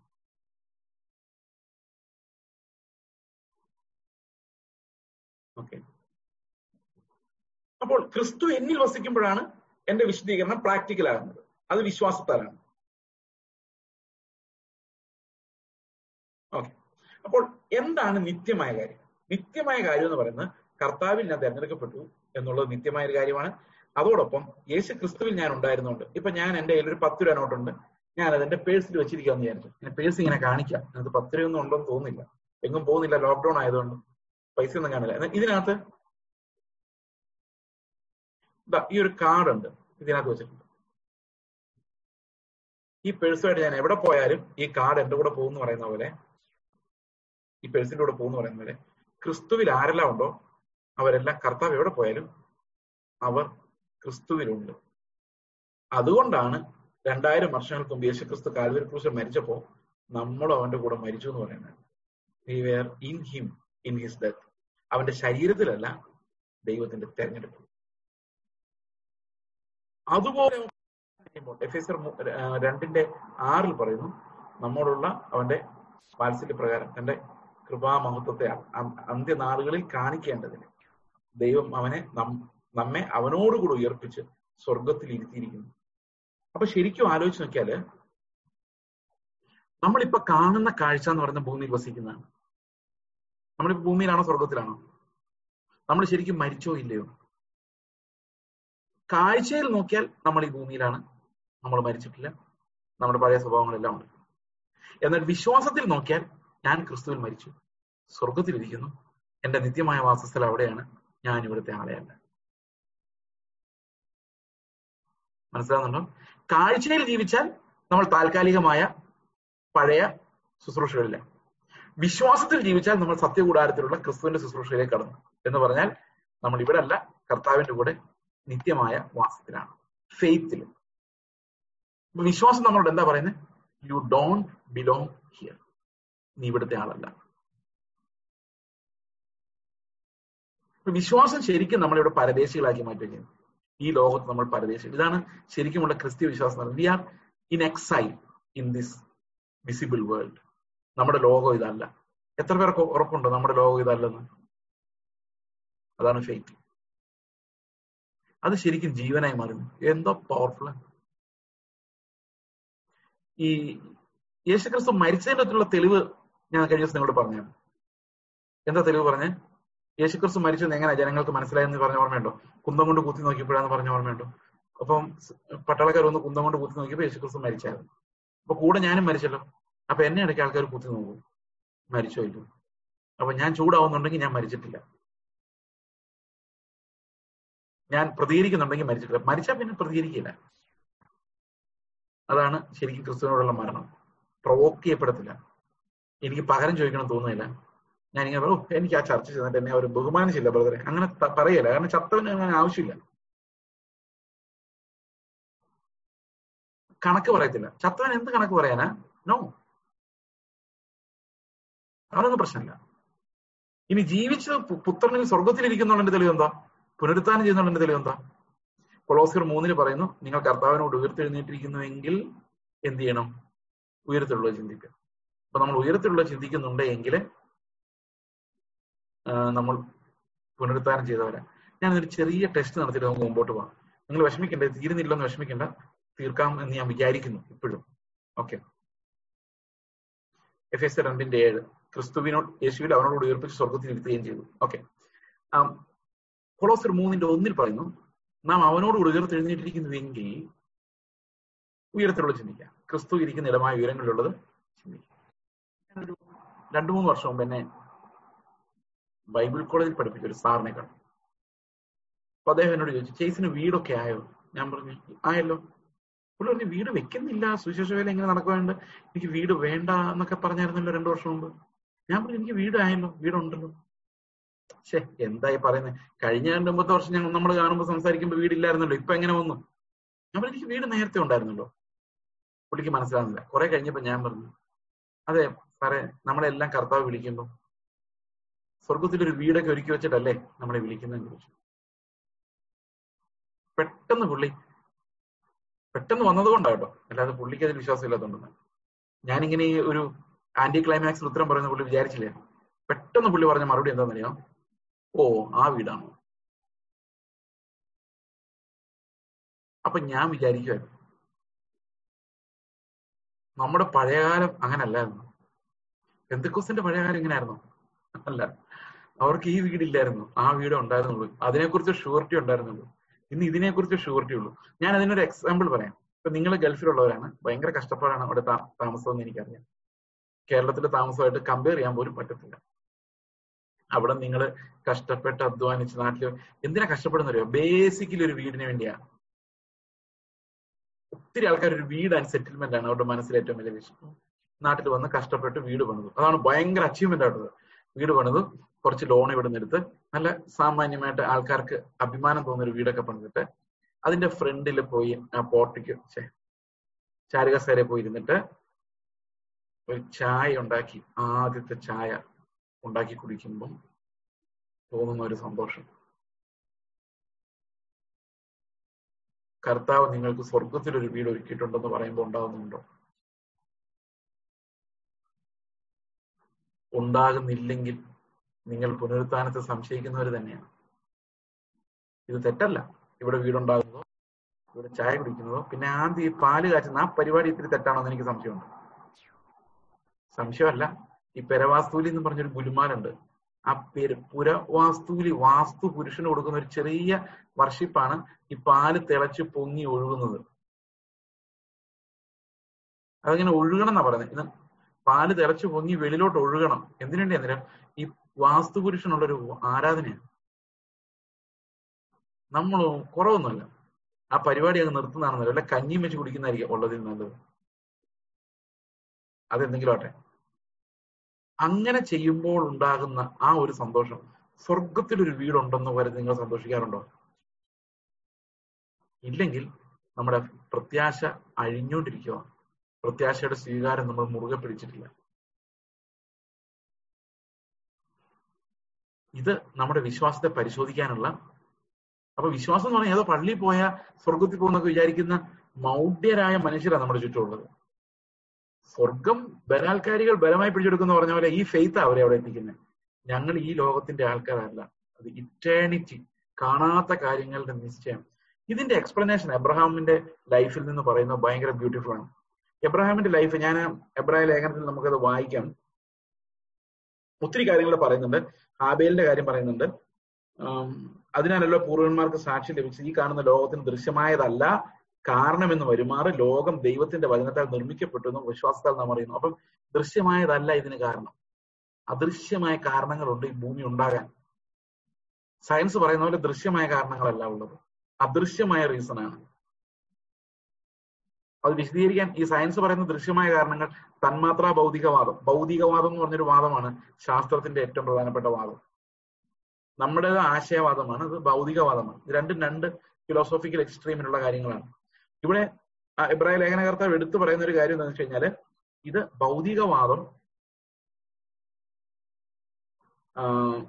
ഭൗതികവാദമല്ല. അതായത് വിസിബിൾ ആയിട്ടുള്ള ഒരു ഒരു റീസണിൽ നിന്നല്ല ഭൂമി ഉണ്ടായത് ഭൂമി ഉണ്ടായത് ഇൻവിസിബിൾ ആയ കാണാൻ പറ്റാത്ത ദൈവത്തിന്റെ വചനത്താലാണ്.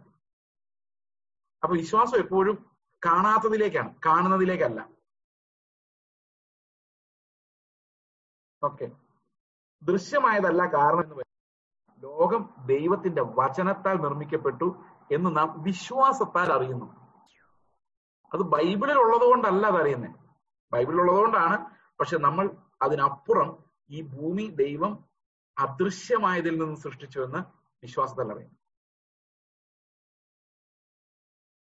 എന്നിട്ട് എന്ത് സംഭവിച്ചു? അങ്ങനെ വിശ്വാസത്താൽ അറിഞ്ഞ ഹാബേൽ കായിന്റേതിനേക്കാളും ഉത്തമമായ യാഗം കഴിച്ചു അവൻ നീതിമാനെന്ന് സാക്ഷ്യം ലഭിച്ചു. പണ്ട് തൊട്ടേ എനിക്കൊരു സംശയം ഉണ്ടായിരുന്നു. എന്തായിരുന്നു ഹാബേലിന്റെ കായിന്റെ യാഗത്തിലുള്ള ഡിഫറൻസ് കായിന്റെ യാഗം എന്ന് പറയുന്നത് ഒരു ഫലങ്ങൾ അർപ്പിക്കുകയായിരുന്നു. അല്ലെ ഹാബേൽ ആടിനെ അർപ്പിക്കുക. അപ്പൊ ദൈവത്തിന് ആടിനെ അർപ്പിക്കുന്നതാണോ ഫലങ്ങൾ അർപ്പിക്കുന്നതാണോ കുറച്ചുകൂടെ ഇഷ്ടം? എന്തുകൊണ്ടായിരിക്കും ഹാബേലിന്റെ യാഗം കുറച്ചുകൂടെ ദൈവം പ്രസാദിക്കാൻ കാരണം? ശരിക്കും നമ്മൾ നോക്കിയാൽ ഈ ഫലങ്ങൾ അർപ്പിക്കുന്ന യാഗവും ആടിന്റെ യാഗവും തമ്മിൽ വലിയൊരു ഡിഫറൻസ് ഉണ്ട്. ആ വ്യത്യാസം എന്താണെന്ന് വെച്ച് കഴിഞ്ഞാൽ ഇപ്പം ഇപ്പൊ ഞാൻ കായിനാന്ന് വിചാരിച്ചോ ഞാൻ ദൈവത്തിന് മുമ്പിൽ ഒരു ഓഫർ കൊടുക്കാൻ പോവാ. എന്താ ഓഫറിംഗ് എന്നറിയോ? എന്റെ പറമ്പിലുണ്ട ഏറ്റവും നല്ല മത്തങ്ങ ഏറ്റവും നല്ല അങ്ങനെയല്ലേ? നമ്മൾ ചർച്ചിന് കൊടുക്കുമ്പോ ഏറ്റവും നല്ല കൊടുക്കണ്ടേ? അങ്ങനെയല്ലേ? അപ്പം ആദ്യ എന്ത് പെരുന്നാളിനായാലും ശരിയാ. നമ്മൾ ദൈവത്തിന് ഓഫർ എന്ന് പറഞ്ഞു കഴിഞ്ഞാൽ ഏറ്റവും നല്ല സ്ഥാനമായിരിക്കും അപ്പൊ കായിനും മോശം നല്ലത്. ഏറ്റവും നല്ലത് തന്നെ കൊടുത്തെന്നാണ് എന്റെ വിചാരം. തീർച്ചയായിട്ടും. കാരണം പക്ഷെ ഹാബേൽ അവന്റെ ഏറ്റവും നല്ല ആടിനെ കൊണ്ടുപോയി കൊടുത്തു. ഇതിൽ എന്താ ഡിഫറൻസ് എന്നറിയോ? ഹാബേൽ കൊടുത്ത ജീവനുള്ള ഒരു ആടിന്റെ മരണമാണ്. അതായത് അവനെ അറുത്ത് അതിന്റെ മേധസ് എടുത്ത് അങ്ങനെ ഉൽപ്പത്തിപ്പെടുന്ന മേധസ് എടുത്ത് ഒരു യാഗം ദൈവത്തിന് അർപ്പിച്ചു. എന്ന് പറഞ്ഞതിന് അർത്ഥം ദൈവത്തോടാണ് ഹാബേര് പറയുന്നത് എനിക്കുള്ള ഏറ്റവും നല്ലതാണ് നിന്റെ മുമ്പിൽ വെച്ചിരിക്കുന്നത്. പക്ഷെ അതിന് നിന്റെ മുമ്പിൽ നിൽക്കാൻ യോഗ്യതയില്ല. അതുകൊണ്ട് ഞാൻ അതിനെ അറുത്ത് അതിന്റെ മേധസ് വെളിയിലെടുത്ത് വെക്കുന്നു. എന്ന് പറഞ്ഞാൽ അർത്ഥം ഇതിലും വലുതിനെ സൃഷ്ടിക്കാൻ എനിക്ക് പറ്റുമെന്ന്. ഞാൻ ചെയ്യുന്ന നിസാരമാണ് കാണാത്തതിനെ വിശ്വസിച്ചുകൊണ്ടാണ് ആബേൽ അത് ചെയ്യുന്നത്. എന്നാൽ സ്വയം നീതിയിൽ നിന്ന് അർപ്പിക്കുന്നത് അതായത് എന്റെ എഫേർട്ടിൽ നിന്ന് അർപ്പിക്കുന്നതും എന്റെ നിസ്സഹായതയിൽ നിന്ന് അർപ്പിക്കുന്ന രണ്ടും രണ്ടാണ്. അപ്പൊ നമ്മൾ പലപ്പോഴും സ്വയം പ്രവൃത്തികളാൽ നീതീകരിക്കപ്പെടാൻ ശ്രമിക്കുമ്പോൾ കായിനെ പോലെയാണ്. എന്നാൽ കർത്താവെ ഞാൻ ഒന്നുമില്ല. ഞാൻ നിന്റെ മുമ്പിൽ യാഗമാണ് കർത്താവെ നീ എന്തെങ്കിലും ചെയ്താലേ അത് മനോഹരമാവുകയുള്ളൂ എന്ന് പറയുമ്പോൾ ഫെയ്ത്ത് അപ്പോൾ ശരിക്കും കായിനും ഹാബേലും തമ്മിലുള്ള ഡിഫറൻസ് ഫെയ്ത്ത് ആയിരുന്നു. അവരുടെ യാഗവസ്തു ആയിരുന്നില്ല. അവരുടെ ഉള്ളിലെ മനോഭാവമായിരുന്നു. ഏറ്റവും നല്ലതിനെ തകർത്ത് കളയാനുള്ള മനോഭാവം. എബ്രഹാമിൽ നമ്മളത് കാണുന്നുണ്ട്. ഏറ്റവും മനോഹരമായതിനെ തകർക്കാനാണ് ദൈവം ഓക്കെ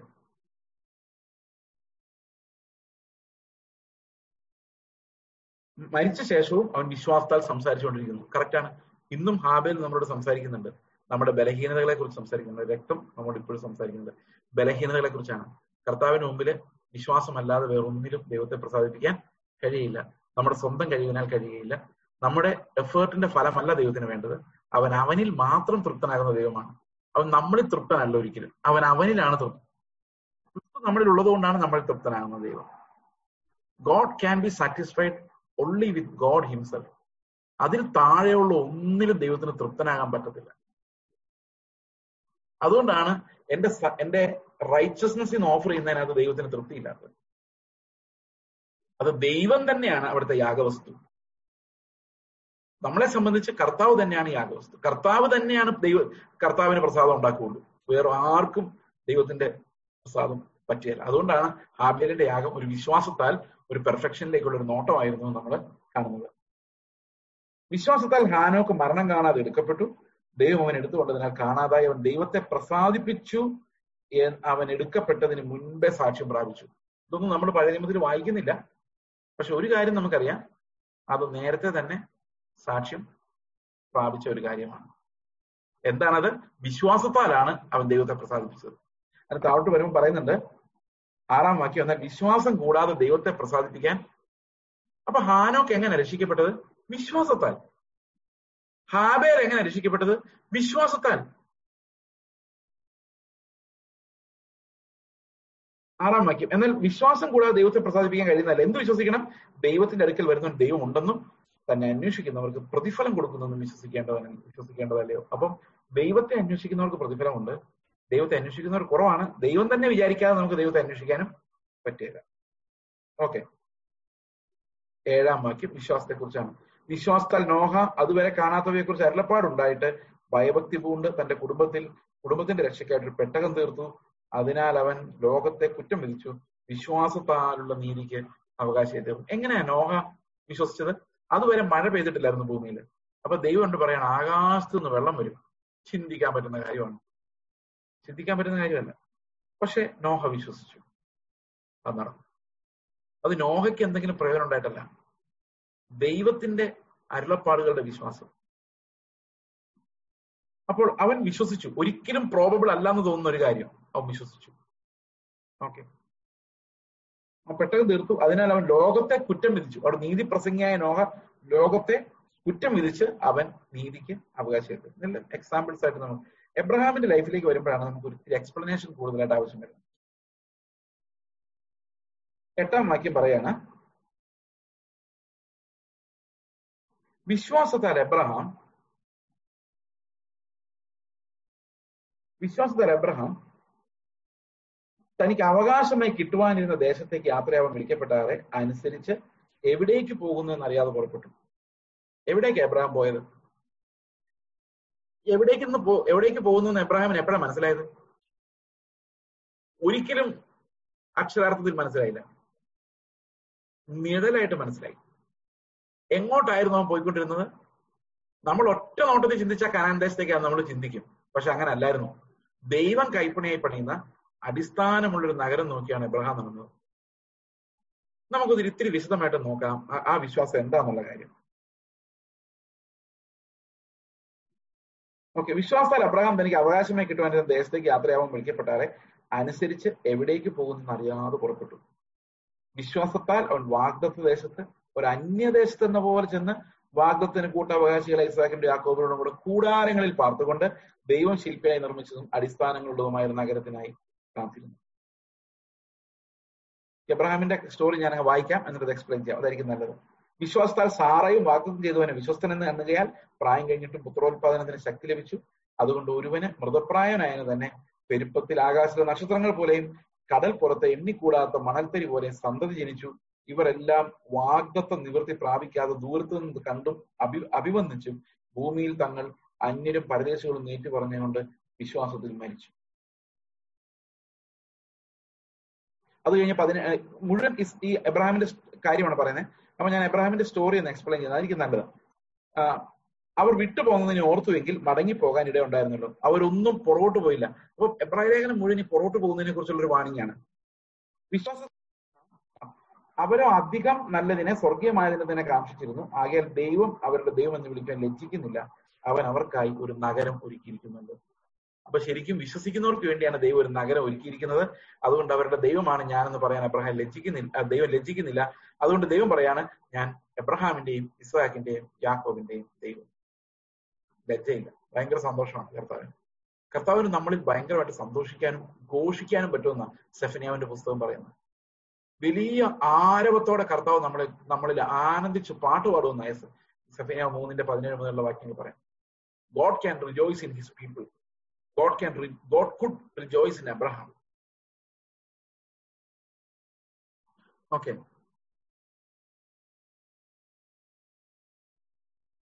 അവർ അധികം നല്ലതിനെ സ്വർഗീയമായതിനെ തന്നെ കാക്ഷിച്ചിരുന്നു. ആകയാൽ ദൈവം അവരുടെ ദൈവം എന്ന് വിളിക്കപ്പെടുവാൻ ലജ്ജിക്കുന്നില്ല.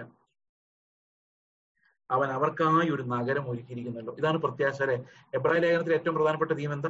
പ്രത്യാശയുടെ വാഗ്ദത്വമാണ് അതാണ് ഏറ്റവും പ്രധാനപ്പെട്ടത് കഷ്ടതയുടെ നടുവിലാണ്.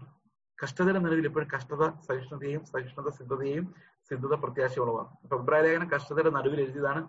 അത് തീർച്ചയായിട്ടും പ്രത്യാശ എന്നുള്ള ഒറ്റ ഫോക്കസിന്മേലാണ് ഇരിക്കുന്നത്. അപ്പൊ എബ്രഹാം വിട്ടുപോകുന്നതിന് ഓർത്തുവെങ്കിൽ മടങ്ങി പോകുവാൻ ഇടയുണ്ടായിരുന്നല്ലോ അതെന്താ? വിട്ടുപോകുന്നതിന് ഓർത്തുവെങ്കിൽ അത് കുറച്ചുകൂടെ നല്ല ഗമേൽ ജീവിക്കാവുന്നതായിരുന്നു. കുറച്ചുകൂടെ സാമ്പത്തിക ചുറ്റുപാടുകൾ ഉണ്ടായിരുന്ന സ്ഥലമായിരുന്നിരിക്കണം. അതുകൊണ്ടല്ലേ പറഞ്ഞേ? വിട്ടു പിരിഞ്ഞു പോകുന്നതിന് ഓർത്തിരുന്നുവെങ്കിൽ അവർ ഒരിക്കലെങ്കിലും ചിന്തിച്ചിരുന്നെങ്കിൽ തിരിച്ചു പോയെന്ന് കാരണം അത്രയും കഷ്ടതയാണ് അവരിവിടെ അനുഭവിച്ചത്. വിശ്വാസത്താൽ എബ്രഹാം താൻ പരീക്ഷിക്കപ്പെട്ടപ്പോൾ ഇസാഖിനെ ആഗമർപ്പിച്ചു ഇസാഖിൽ ജനിക്കുന്നവൻ നിന്റെ സന്തതി എന്ന് വിളിക്കപ്പെടുന്ന നല്ലപ്പാട് ലഭിച്ചു. വാഗ്ദത്വങ്ങളെ കൈക്കൊണ്ടവൻ തന്റെ ഏകജാതനെ അർപ്പിച്ചു. മരിച്ചവരുടെ മുതിർപ്പാൻ ദൈവം ശക്തനെ നിന്നുകയും അവരുടെ ഇടയിൽ എഴുന്നേറ്റവനെ പോലെ അവനെ തിരികെ പ്രാപിക്കുകയും ചെയ്തു.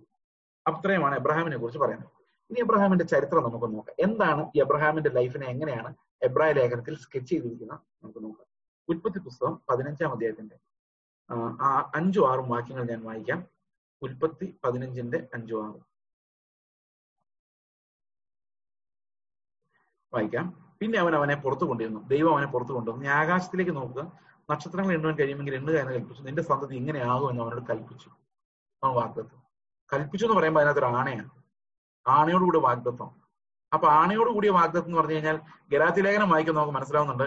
നിത്യമായ പുത്രനെ കുറിച്ചുള്ളതാണ് ഈ വാഗ്ദത്വം നിന്റെ സന്തതി എന്ന് പറഞ്ഞത് ക്രിസ്തുവിനെ കുറിച്ചാണ് അവിടെ ആവർത്തിക്കപ്പെടുന്നത്. നിന്റെ സന്തതി ഓർമ്മയുണ്ടോ നിങ്ങൾക്ക് ഗലാത്തി ലേഖനത്തിൽ ഇത് പറയുന്ന? സന്തതികൾ എന്നല്ല സന്തതി എന്ന് പറഞ്ഞിരിക്കുന്നതിനാൽ എബ്രഹാമിന്റെ സന്തതിയിലൂടെ ബഹുജാതികൾക്ക് എബ്രഹാം പിതാവായി മാറുന്നെന്ന് പൗലോസ് ഗലാത്തി ലേഖനത്തിൽ എക്സ്പ്ലെയിൻ ചെയ്യുന്നുണ്ട്. ഓക്കെ അവൻ യഹോവിൽ വിശ്വസിച്ചു. ആറാം ആറാം വാക്യം. അവൻ യഹോവിൽ വിശ്വസിച്ചു. അത് അവന് നീതിയായി കണക്കിട്ടു അപ്പൊ നീതി എബ്രഹാമിന് വരുമ്പോൾ വിശ്വാസത്താൽ എബ്രഹാം നീതി പ്രാപിക്കുമ്പോൾ വിശ്വാസത്താൽ എബ്രഹാം നീതി പ്രാപിക്കുമ്പോൾ എബ്രഹാമിന് കുഞ്ഞുങ്ങൾ ഉണ്ടായിട്ടില്ല പരിച്ഛേദന ഏറ്റിട്ടില്ല പരിച്ഛേദന ഏറ്റിട്ടില്ല. അബ്രഹാമാണ് അബ്രഹാം ആയിട്ടില്ല. ഇസ്ഹാഖും ഇസ്മായിൽ ഒന്നും ഉണ്ടായിട്ടില്ല. ജസ്റ്റ് വിശ്വസിച്ചു. ഒറ്റ ഫെയ്ത്ത് ആയിരുന്നു. എന്തായിരുന്നു? എന്റെ സന്തതി ആകാശത്തിലെ നക്ഷത്രങ്ങൾ പോലെ. സന്തതി.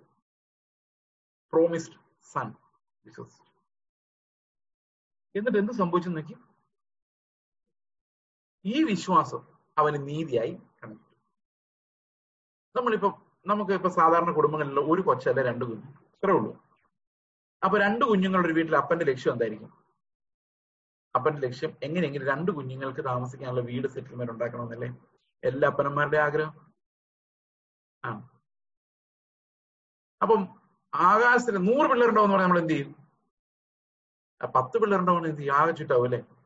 അപ്പൊ ആകാശത്തിലെ നക്ഷത്രങ്ങൾ പോലെ പിള്ളേരുണ്ടാവുന്ന ഭാഗത്തും കിട്ടിയാൽ നമ്മൾ എന്ത് ചെയ്തേനെ ഈ പഴയ നിയമകാലത്ത് നമ്മൾ ശ്രദ്ധിച്ചിട്ടുണ്ടോ? ഈ ന്യായപ്രമാണത്തിനൊക്കെ മുമ്പുള്ള കാലഘട്ടത്തിൽ ഒരു മനുഷ്യൻ ഒരു ദേശത്ത് എന്നാൽ ഒരു വീടല്ല പണിയുന്നത് ഒരു പട്ടണമാണ് പണിയുന്നത്. അപ്പൊ എബ്രഹാം ഇസാക്കിനോട് ശരിക്കും എന്താ പറയേണ്ടിയിരുന്നറിയോ എടാ ഇസാക്കെ നമ്മുടെ സന്തതി ഉണ്ടല്ലോ. ആകാശത്തിലെ നക്ഷത്രങ്ങൾ പോലെ ആകുമെന്നാണ് ദൈവം പറഞ്ഞേക്കുന്നത്. അതുകൊണ്ട് നീ എവിടെ ചെന്നാലും പട്ടണങ്ങൾ പണിയണം.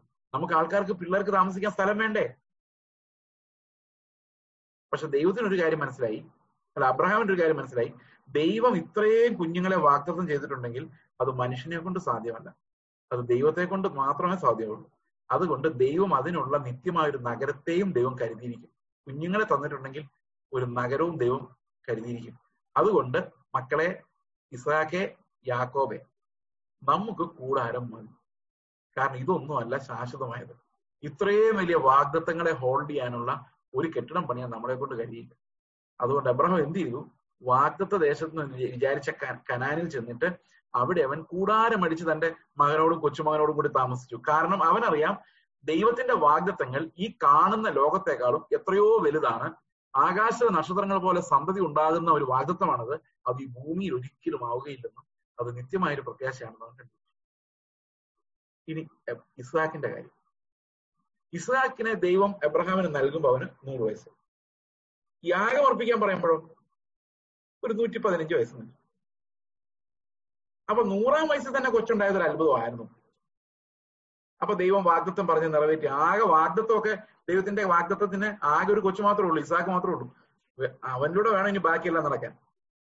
പക്ഷേ അപ്പൊ ഇസാക്കിനെ ചോദിക്കുക എത്ര വയസ്സിലാണ് നൂറ്റി പതിനാലാമത്തെ വയസ്സിൽ നൂറ്റി പതിനഞ്ചാമത്തെ വയസ്സിൽ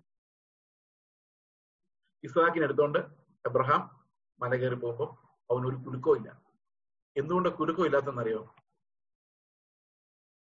വാഗ്ദത്വം ഭയങ്കരമാണ്. അതിൽ വിശ്വാസമുണ്ട്. പക്ഷെ അതിനാകെ ഇസാക്കേ ഉള്ളൂ. ആ ഇസാക്കിനാണ് ഇപ്പൊ യാഗം അർപ്പിക്കാൻ പോകുന്നത്. അപ്പൊ വാഗത്വം തീർന്നു. നൂറ്റി പതിനാല് വയസ്സ് നേരത്തെ നൂറ് വയസ്സിൽ തന്നെ പാടായിരുന്നു. സാറായതാണ്ട് മരിക്കാറാവുകയും ചെയ്തു. അപ്പൊ ആ ഒരു സാഹചര്യത്തിൽ അബ്രഹാം വിശ്വസിക്കുന്ന എന്തായിരിക്കും? എന്തായിരിക്കും വിശ്വസിക്കുന്നത്? ചിന്തിച്ചു നോക്കി എബ്രായ ലേഖനകർത്താവ് പറഞ്ഞ മരിച്ചവരുടെ ഇടയിൽ നിസ്സാക്കിനെ തിരിച്ചു പ്രാപിച്ചെന്നാണ് എന്ന് പറഞ്ഞാൽ അവർ പുനരുത്ഥാനത്തിൽ വിശ്വസിച്ചു. അതായത് ദൈവത്തിന് സന്തതിയെ തരാമെന്ന് വാഗ്ദത്തം ഉണ്ടെങ്കിൽ അവൻ ഇസ്ഹാക്കിനെ വേണമെങ്കിൽ എനിക്ക് തിരിച്ചെഴുന്നേൽപ്പിച്ചു തരും. ഇനി അതല്ല ഇസ്ഹാക്ക് മരിച്ചോട്ടെ എന്ന് ദൈവം തീരുമാനിക്കുവാണെങ്കിൽ ഇല്ലാത്തടത്ത് നിന്ന് ഉള്ളതുപോലെ എനിക്ക് മക്കളെ വിളിച്ചാക്കി തന്നിട്ടായാലും ദൈവം അവന്റെ വാഗ്ദത്വത്തെ പായി ഇതായിരുന്നു എബ്രഹാമിന്റെ ഫെയ്ത്ത് ഇതായിരുന്നു എബ്രഹാമിന്റെ ഫെയ്ത്ത് എന്ന് എവിടെ എഴുതിയിരിക്കുന്നത്? റോമാലേഖനം നാലാം അദ്ദേഹത്തിന്റെ പതിനേഴാം വാക്യം. മരിച്ചവരെ ഉയർപ്പിക്കുകയും ഇല്ലാത്തതിനെ ഉള്ളതുപോലെ വിളിച്ചു കരുത്തുകയും ചെയ്യുന്നവന് താൻ വിശ്വസിച്ച ദൈവത്തിൽ വിശ്വസിക്കുന്നു. അപ്പൊ രണ്ട് വിശ്വാസം അവിടെ ശരിയായി. ഇസ്രായേലിനെ തിരിച്ചു കിട്ടുകയും ചെയ്തു. അതേസമയത്ത് നമ്മളെ പോലെയുള്ള മക്കളെ ദൈവം ഇല്ലാത്തതിൽ നിന്നുള്ളതുപോലെ വിളിച്ചു വരുത്തി അബ്രഹാമിന്റെ സന്തതികളാക്കി മാറ്റുകയും ചെയ്തു. അപ്പൊ വിശ്വാസത്തിന്റെ അവകാശം അബ്രഹാം അങ്ങനെ പ്രാപിച്ചു എന്ന് നമ്മൾ അപ്പൊ ഇനി എബ്രഹാമിന്റെ കഥ ഒന്ന് വായിച്ചു നോക്കി. പുതിയ നിയമത്തിലെ ആ നിത്യ ശുശ്രൂഷയുടെ നിഴലിലാണ് നമ്മൾ എബ്രഹാമിനെ കാണുന്നത്. അതുപോലെ മുൻപോട്ടുള്ള ഓരോ വിശ്വാ വിശ്വാസികളെ നമ്മൾ കാണുമ്പോൾ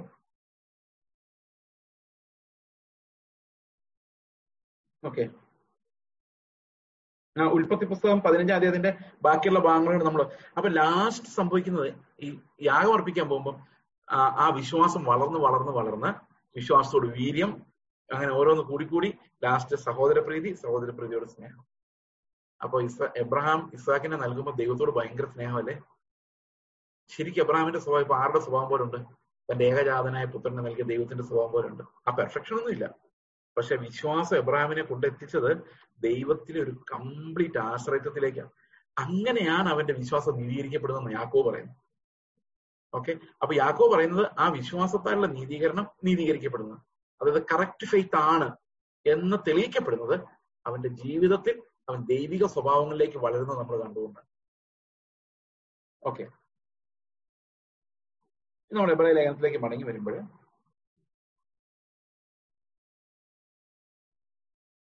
അതിന്റെ പതിനൊന്നാം അധ്യായം. ഓക്കെ പതിനാലാം വാക്യം. ഇങ്ങനെ പറയുന്ന ഒരു പിതൃദേശം അന്വേഷിക്കുന്നതെന്ന് കാണുന്നു. അവർ വിട്ടുപോകുന്നതിനെ ഓർത്തുവെങ്കിൽ മടങ്ങിപ്പോകുവാൻ ഇടമുണ്ടായിരുന്നുവല്ലോ പതിനാറാം വാക്യം അവർ അധികം നല്ലതിനെ സ്വർഗീയമായതിനെ തന്നെ കാക്ഷിച്ചിരുന്നു. അപ്പൊ നിങ്ങൾ പഴയ നിയമം വായിക്കുമ്പോൾ അങ്ങനെ തോന്നുന്നുണ്ടോ? ഇല്ല. പക്ഷെ അവരുടെ ജീവിതം നോക്കി. എക്സാമ്പിൾ പഴയ നിയമത്തിൽ ഭയങ്കര വാഗ്ദത്വങ്ങളല്ലേ ആവർത്തന പുസ്തകം ഇരുപത്തെട്ടാം അധ്യായം. എന്തൊക്കെ വാഗ്ദത്വങ്ങൾ പക്ഷെ നിങ്ങൾ ഏതെങ്കിലും ഒരു പ്രവാചകനെ നോക്കിക്കേ. കർത്താവിന്റെ ഏതെങ്കിലും ഒരു പുരോഹിതനെ നോക്കിക്കേ. ഏതെങ്കിലും ഒരു ശുശ്രൂഷകനെ നോക്കിക്കേ. ഒരൊറ്റ ആൾ പോലും ആ വാക്കത്വം പ്രാപിച്ചില്ല. വേണ്ടെന്ന് വെക്കുകയായിരുന്നു അവരെല്ലാം നിത്യതയെ നോക്കി നടന്നു എന്നാ കർത്താവ് പറയുന്നത്. മോശ എന്ത് ലക്ഷറി അനുഭവിച്ചത്? മോശയല്ലേ ന്യായപ്രമാണം കൊടുത്തത്? ഭയങ്കര പ്രോമിസസ് ആയിട്ട്. അപ്പൊ ശരിക്കും പുതിയ നിയമത്തിൽ നമ്മൾ കാണുന്നത് ഈ അത്ഭുതകരമായ കാഴ്ചയാണ്. പഴയ നിയമത്തിൽ എന്നിട്ട് ഒന്നുകൂടെ പഴയ നിയമത്തിലോട്ട് നോക്കി പുതിയ നിയമത്തിന്റെ പൊരുൾ മനസ്സിലായ ശേഷം പഴയ നിയമത്തിലോട്ട് നോക്കുക നമുക്ക് മനസ്സിലാവും ഇരമ്യാവാകട്ടെ യശയാവാകട്ടെ മലാഖിയാകട്ടെ ഏത് പ്രവാചകനും ഹോശയാകട്ടെ ഇവരാരും ഭൗതികമായ അനുഗ്രഹങ്ങൾക്ക് വേണ്ടി അല്ല നടന്നു അവർക്ക് ഒന്നും കിട്ടിയിട്ടുമില്ല. അവരെല്ലാം മരണത്തെ നിസ്സാരമായി കാണുകയും നിത്യമായ പ്രത്യാശയിലേക്ക് നോക്കുകയും ചെയ്തു എന്നാണ്. അവരെ സാക്ഷികളായി നമുക്ക് മുൻനിർത്തിയാണ് എബ്രായ ലേഖനം എഴുതുന്നത്. അപ്പൊ വിശ്വാസത്തിന്റെ നല്ല പോരാട്ടമാണ് പഴയ നിയമത്തിലെ വിശ്വാസികളും കഴിച്ചതെന്നും അത് പഴയ നിയമത്തിൽ ഇസ്രായേൽ ജനത്തെ നിങ്ങൾ നോക്കരുത് കേട്ടോ. ഉടമ്പടി പ്രകാരം സീനായ ഉടമ്പടി വഴി മോശയുടെ കൂടെ വന്ന് ആ പരിശോധനയാൽ അല്ലെങ്കിൽ എന്താ പറയുന്നത് ആ പെസായാൽ പെസാ കുഞ്ഞാണിന്റെ രക്തത്താൽ സ്ഥാപിക്കപ്പെട്ട ആ ഒരു സിസ്റ്റത്തിനകത്ത് വരുന്ന ആൾക്കാരെ കുറിച്ചല്ല ഞാൻ പറയുന്നത്. വിശ്വാസത്താൽ നീതീകരിക്കപ്പെട്ട പഴയ നിയമ വിശുദ്ധന്മാരെ കുറിച്ചാണ് പറയുന്നത്. അവരൊന്നും ഈ ലോകത്ത് പ്രാപിച്ചില്ല. അവരെല്ലാം നിത്യമായതിനെ നോക്കിയിട്ടുണ്ടെന്ന് എബ്രഹാമിന് എന്ത് വേണേലും സമ്പാദിക്കായിരുന്നു. പക്ഷെ അവൻ കൂടാരം അടിച്ച് താമസിക്കാൻ തീരുമാനിച്ചു. കാരണം shifting from one place to another അങ്ങനെ താമസിക്കാൻ തീരുമാനിച്ചു. കാരണം എബ്രഹാമിന് അറിയാമായിരുന്നു. നിനക്കറിയാം വയസ്സനാം കാലത്ത് ഇസ്ഹാഖൊക്കെ ഭയങ്കര ദാരിദ്ര്യത്തിൽ വന്ന് അനുഭവിച്ചു. അല്ലെ? ദാരിദ്ര്യത്തിലായിരുന്നു ഭയങ്കര. ജോസഫിന്റെ നാട്ടിൽ പോയി അവർക്ക് അന്ത്യകാലം കഴിക്കേണ്ടി വന്നു. സ്വന്തം നാട്ടിൽ ഒന്നും ഉണ്ടായിരുന്നില്ല. ഇവരാരും ലോകപരമായത് നോക്കി നടന്നില്ല എന്നാണ് എബ്രാഹിം ലേഖന കർത്താവ് പറയുന്നത്. അവരെല്ലാം ഉയരത്തിൽ ഒരു സാക്ഷ്യം എന്റെ സഹോദരൻ ഞാൻ അവരുടെ കാര്യം ഓർക്കുമ്പോൾ ആലോചിക്കുന്നു. ഒരു വെളിച്ചം കൃത്യമായിട്ട് നമ്മളെ പോലെ വെളിപ്പെടുത്തിപ്പെട്ടിട്ടില്ല. ഉള്ളിലെ നിഴലുകളേ ഉള്ളൂ. പക്ഷെ നിഴലുകൾ വെച്ച് അവർ നടന്ന നടപ്പ് അസാമാന്യമായ നടപ്പ്. ദൈവത്തിന് ദൈവത്തിനാണ് മഹത്വം. ഏലിയാവിനെ കുറിച്ച് പറയുന്നത് നമുക്ക് സമസ്വഭാവമുള്ള മനുഷ്യനാണ്. പക്ഷെ ദൈവത്തിന് ആക്കി മാറ്റാൻ പറ്റും. ഓക്കെ. ഇരുപതാം വാക്യം പറയാണ് വിശ്വാസത്താൽ ഇസ്ലാക്കി യാക്കോബിനെയും യേശാവിനെയും ഭാവികാലം സംബന്ധിച്ച് അനുഗ്രഹിച്ചു. വിശ്വാസത്താൽ യാക്കോവ് മരണകാലത്തെങ്കിൽ യോസഫിന്റെ മക്കളെ ഇരുവരെയും അനുഗ്രഹിക്കുകയും തന്റെ വടിയുടെ അറ്റത്ത് ചാരിക്കൊണ്ട് നമസ്കരിക്കുകയും ചെയ്തു. ഇത് വളരെ ഇൻട്രസ്റ്റിംഗ് ആണ് കേട്ടോ യാക്കോബിന്റെ ആ കഥ. ശരിക്കും യാക്കോബിനെ എങ്ങനെ ദൈവം പണിതെടുത്തു എന്നുള്ളത് ഒരു ജീവിതകാലം മെഡിറ്റേറ്റ് ചെയ്യാനുള്ളതുണ്ട്. മഹാ തന്റെടിയും ഉപായിയുമായ തന്ത്രശാലിയുമായ യാക്കോബ് അവസാനം മക്കളെ വടിയിൽ ചാരിന്ന് അനുഗ്രഹിക്കുന്ന കാഴ്ച വരുമ്പോഴേക്കും പാവമായ ഒരു സാധുവായ ദൈവിക സ്വഭാവങ്ങളുടെ ഒരു റിഫ്ലക്ഷനായ ഒരു തകർക്കപ്പെട്ട ഒരു മനുഷ്യനായിട്ടാണ് നമ്മൾ യാക്കോബിനെ അവസാനം കാണുന്നത്. മക്കളെ ഓർത്ത് ദുഃഖിക്കുന്ന വേദനിക്കുന്ന വിഷമിക്കുന്ന ഒരു തകർക്കപ്പെട്ട മനുഷ്യനെ നമ്മൾ കാണുന്നു ദൈവത്തിന്റെ പണി അങ്ങനെയാണ്. He makes beauty out of ashes വെറും ഉപായിയും തന്റേടിയും അതായത് സ്വന്തം ചേട്ടനെ വരെ ചേട്ടനെ നമ്മൾ സ്നേഹിച്ചിട്ടേ ഇല്ല അല്ലെ? ചേട്ടൻ മകനോട് അനിയനോട് ഭയങ്കര സ്നേഹമായിരുന്നു. യശാവിന്റെ അത്ര സ്നേഹം പോലും യാക്കോബിന് തിരിച്ചില്ലായിരുന്നു. പക്ഷെ യാക്കോബ് യാക്കോബിനെ ദൈവം എന്ത് ചെയ്തു? തെരഞ്ഞെടുത്തു അവനെ രൂപപ്പെടുത്തിയെടുത്തു. അതാണ് ദൈവത്തിന്റെ കൃപ എന്ന് പറയുന്നത്. ഇനി താഴോട്ട് വായിക്കുമ്പോൾ വിശ്വാസത്താൽ ജോസഫ് താൻ മരിപ്പാറായപ്പോൾ ഇസ്രായേൽ മക്കളുടെ പുറപ്പാടിന്റെ കാര്യം ഓർമ്മിപ്പിച്ചു. തന്റെ അസ്ഥികളെ കുറിച്ച് കൽപ്പന കൊടുത്തു. പ്രൊഫസിയാണ്. ജോസഫ് പറയുവാണ് നിങ്ങൾ തിരിച്ചു ചെല്ലും ഈ അസ്ഥികൾ അന്ന് കൊണ്ടുപോകുന്നു. അപ്പൊ ഫറവോൻ അനുകൂലമാണ്. തിരിച്ചു പോകേണ്ട ഒരു പ്ലാനും ഇല്ല. ഇവിടെ സമ്പത്തുണ്ട്. ഇസ്രായേലിൽ സമ്പത്തില്ല. പക്ഷെ ഇവർ സമ്പത്ത് നോക്കിയല്ല നടക്കുന്നത്. ഇവർ ദൈവത്തിന്റെ വാഗ്ദത്വം നോക്കിയാണ് നടക്കുന്നത്. ഇവരുടെ എല്ലാ ഹൃദയത്തിലിരിക്കുന്ന ദൈവത്തിന്റെ വാഗ്ദത്വമാണ് സമ്പത്തല്ല. നമ്മളെ ഈ അന്ത്യകാലത്ത് മാമോൻ എന്ന പിശാശിനെ ദൈവമാക്കി മാറ്റി വിശ്വാസത്താൽ യാക്കോബ് വിശ്വാസത്താൽ യോസേഫ് താൻ മരിക്ക മരിപ്പാറായപ്പോൾ ഇസ്രായേൽ മക്കളുടെ പുറപ്പാടിന്റെ കാര്യം ഓർമ്മിപ്പിച്ചു. തന്റെ അസ്ഥികളെ കുറിച്ച് കൽപ്പന കൊടുത്തു.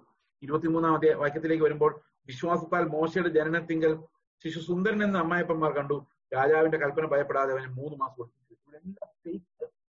വർക്ക് ചെയ്യുന്നത് കഷ്ടതകളെ അതിജീവിക്കാനും അതിനെ നേരിടാനുമാണ്. ഞാൻ ഈ ഭാഗത്തിൽ സ്പീഡിൽ വിടുകയാണ്. ഇരുപത്തിനാലാം വാക്യം വിശ്വാസത്താൽ മോശ താൻ വളർന്നപ്പോൾ അല്ലെങ്കിൽ ഇപ്പൊ മോശയുടെ കഥ മുഴുവൻ പറയേണ്ടി വരും.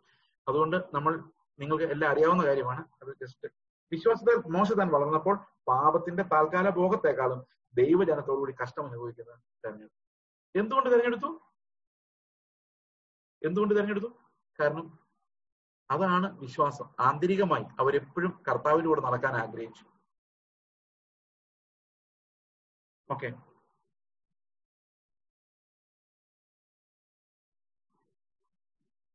ഇരുപത്തഞ്ചാം വാക്യം ഒരു സ്റ്റാൻഡേർഡ് വാക്യമാണ്. പ്രതിഫലം നോക്കിയതുകൊണ്ട് ഫറവോന്റെ പുത്രന്റെ എന്ന് വിളിക്കപ്പെടുന്ന നിരസിക്കുകയും മിശ്രൈമിലെ നിക്ഷേപങ്ങളെക്കാൾ ക്രിസ്തുവിന്റെ നിന്ന വലിയ ധനം നിർണയം ചെയ്തു. അപ്പൊ എന്തുകൊണ്ടാണ് കർത്താവ് മോശെ മിശ്രൈമിന്റെ ഫറവോന്റെ പുത്രിയുടെ മകളെന്ന് വിളിക്കപ്പെടണ്ട എന്ന് തീരുമാനിച്ചത്? പ്രതിഫലം നോക്കിയതുകൊണ്ടാണ് ലാഭം ഏതായിരുന്നു? ലാഭം ഫറവോന്റെ പുത്രിയായിട്ട് അറിയപ്പെടുന്ന ആയിരുന്നില്ല. ജനത്തിന്റെ കൂടെ കഷ്ടത അനുഭവിക്കുന്നതായിരുന്നു. കാരണം കഷ്ടതയുടെ അവസാനമാണ് പ്രത്യാശ. പ്രത്യാശയിലാണ് നിത്യമായ അവകാശങ്ങൾ പ്രാപിക്കുന്നത്. അതുകൊണ്ട് മോശയ്ക്ക് ഒരു കാര്യം മനസ്സിലായി. ക്രിസ്തുവിന്റെ നിന്നയാണ് കുറച്ചുകൂടെ ആദായകരം.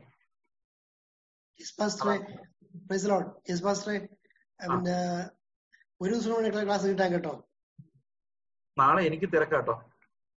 കാരണം ധൃതി ദിവസത്തേക്ക് മാറ്റേണ്ടി വരും. അങ്ങനെയാണെങ്കിൽ ഫൈൻ ആ.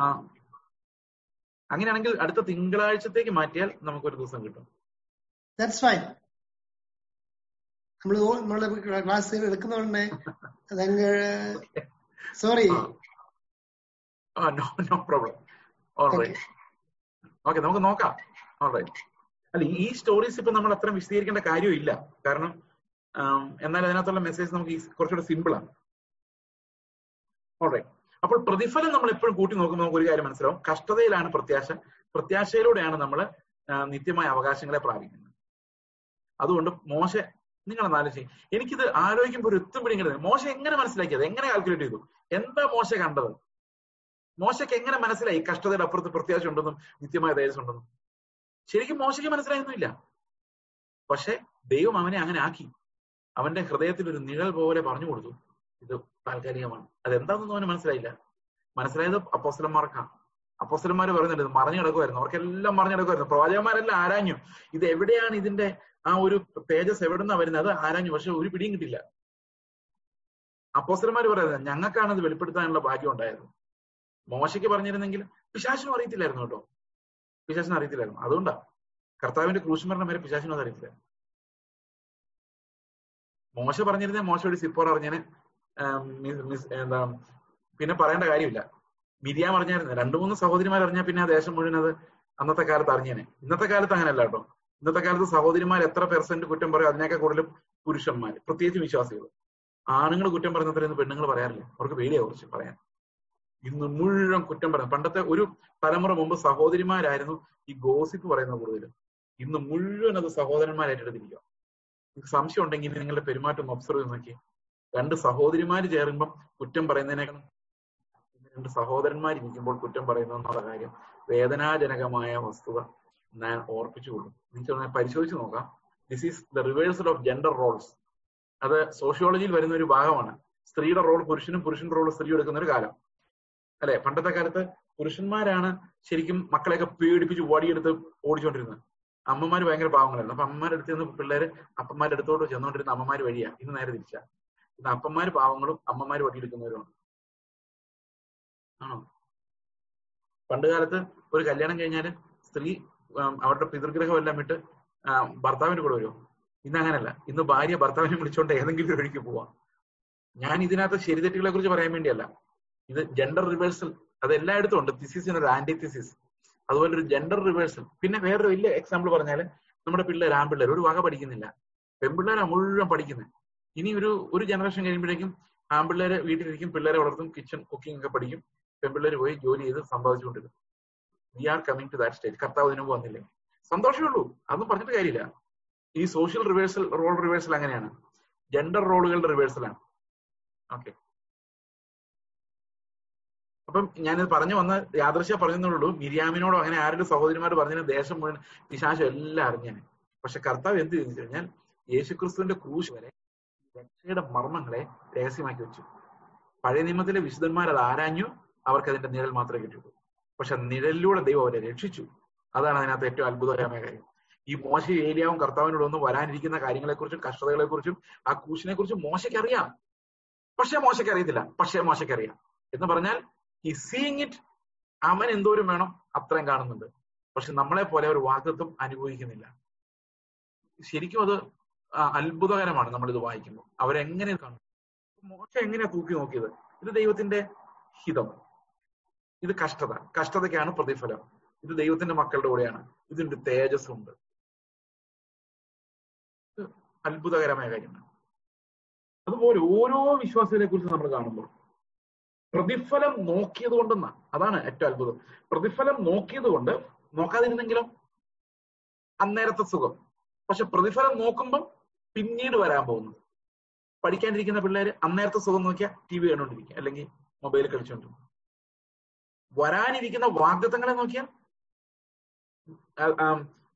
പ്രതിഫലം നോക്കിയാൽ കഷ്ടത അനുഭവിക്കാം. അപ്പൊ പ്രതിഫലം നോക്കുന്നതാണ് ഫെയ്ത്ത് എന്ന് പറയുന്നത്. മോശയ്ക്ക് ആ ഫെയ്ത്ത് ഉണ്ടായിരുന്നു നമുക്ക് മിശ്രൈമിലെ നിക്ഷേപങ്ങളെക്കാൾ ക്രിസ്തുവിന്റെ നിന്ദ ഏറിയ ധനം വലിയ ധനം എന്ന് എണ്ണുക എണ്ണി നോക്കി അല്ലെ ആ ഭാഷ കൗണ്ടഡ് നോക്കിയപ്പോ അതും ഇതും എണ്ണി നോക്കിയപ്പം ക്രിസ്തുവിന്റെ നിന്ന ഭയങ്കര മഹത്വകരമായിട്ട് മോശയ്ക്ക് മനസ്സിലായി. നമുക്കത് ഇന്ന് ആത്മാവ് ഉണ്ടായിട്ട് പോലും നമുക്ക് മനസ്സിലാവും വിശ്വാസത്താൽ അവൻ അദൃശ്യ ദൈവത്തെ കണ്ടതുപോലെ ഉറച്ചു നിൽക്കുകയാണ്. കാണാത്ത ദൈവത്തെ കണ്ടത്. മോശ ദൈവത്തെ കണ്ടിട്ടുണ്ടോ? മോശയുടെ ദൈവം മുഖാമുഖമായി സംസാരിച്ചു എന്ന് ഉൽപ്പത്തി മുപ്പത്തി പുറപ്പാട് മുപ്പത്തിമൂന്നിലുണ്ട്.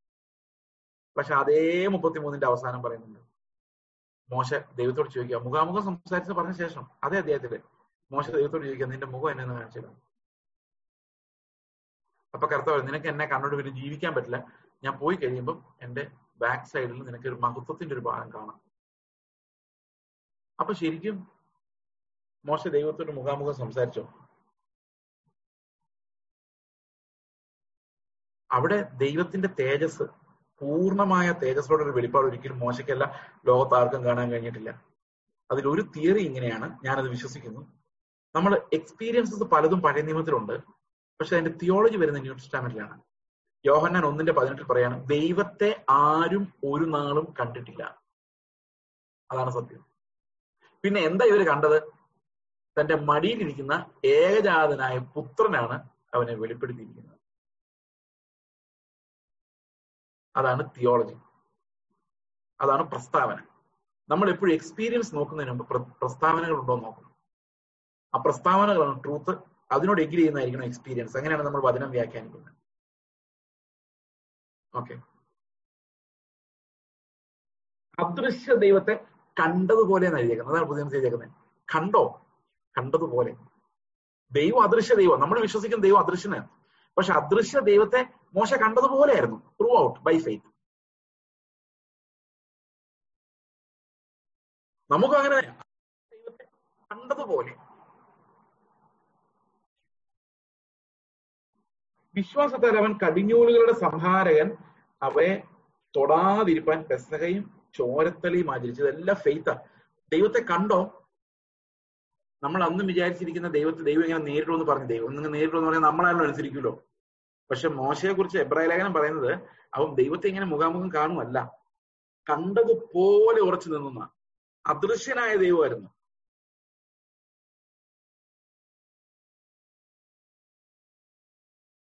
വിശ്വാസത്താൽ അവൻ കരയിൽ എന്ന പോലെ ചെങ്കടലിൽ കൂടി നടന്നു. അത് മിശ്രൈമ്യർ ചെയ്യുവാൻ നോക്കിയിട്ട് മുങ്ങിപ്പോയി.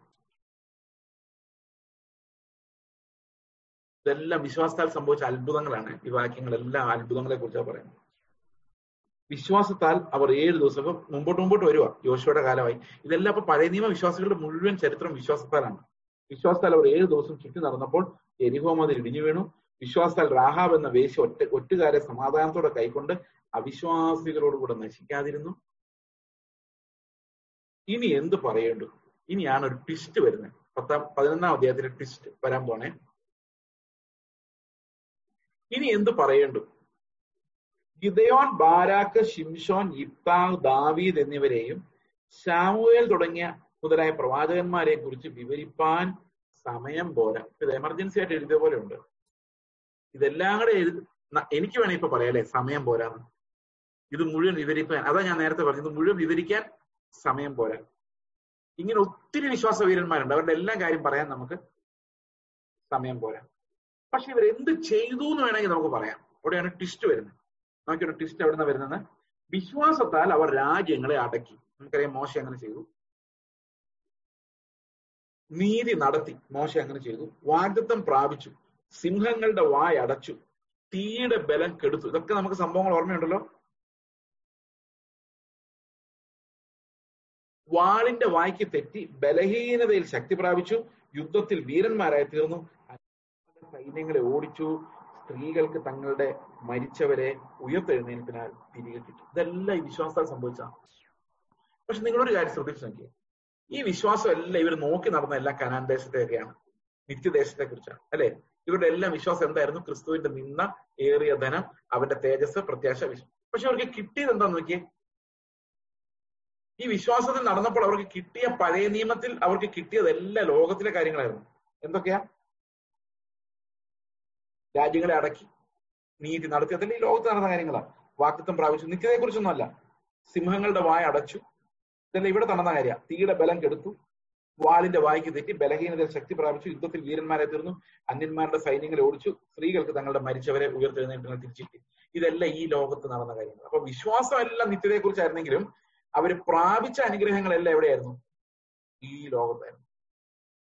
ഇവിടെയാണ് അടുത്ത ടിസ്റ്റ് വേറെ ചിലർ ഇവരല്ലാത്ത വേറെ ചിലർ. കേട്ടോ ഇവരെക്കാളും ഭയങ്കരന്മാരുണ്ടായിരുന്നു. പരിഹാസം ആ സ്ത്രീകൾക്ക് തങ്ങളുടെ മരിച്ചവർ ഉയർത്തെഴുന്നേൽപ്പിന് തിരികെ കിട്ടി.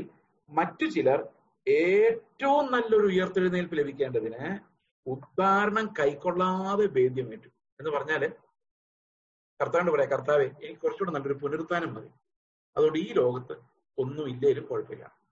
ഇതിന്റെ ഒരു ക്ലാസിക് എക്സാമ്പിൾ ആണ് വലതു ഭാഗം സോറി സോറി സോറി നല്ല കള്ളൻ.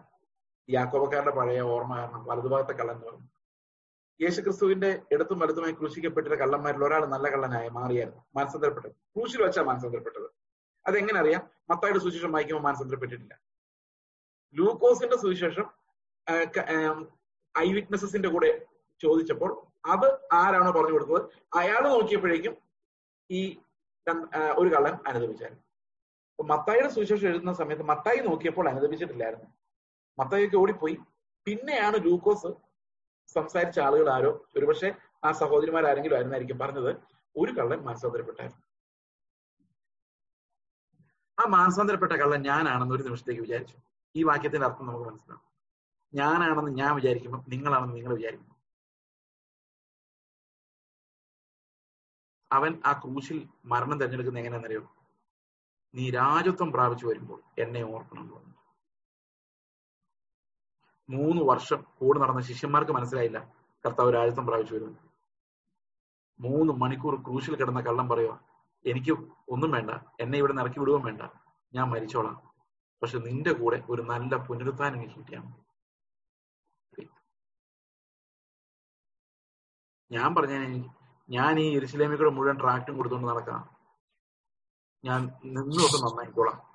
എനിക്ക് ഒരു ചാൻസ് തന്ന കർത്താവെ എന്ന് പറഞ്ഞ് നിലവിളിച്ചേനെ. പക്ഷെ അവൻ പറഞ്ഞു ഞാൻ മരിച്ചോളാം. നിന്റെ കൂടെ മരിക്കാം. നീ രാജ്യത്വം പ്രാപിച്ചു വരും. അന്ന് നീ എന്നെ ഓർത്താൽ മതി. ഇതാണ് ഫെയ്ത്ത് എന്ന് പറയുന്ന സാധനം.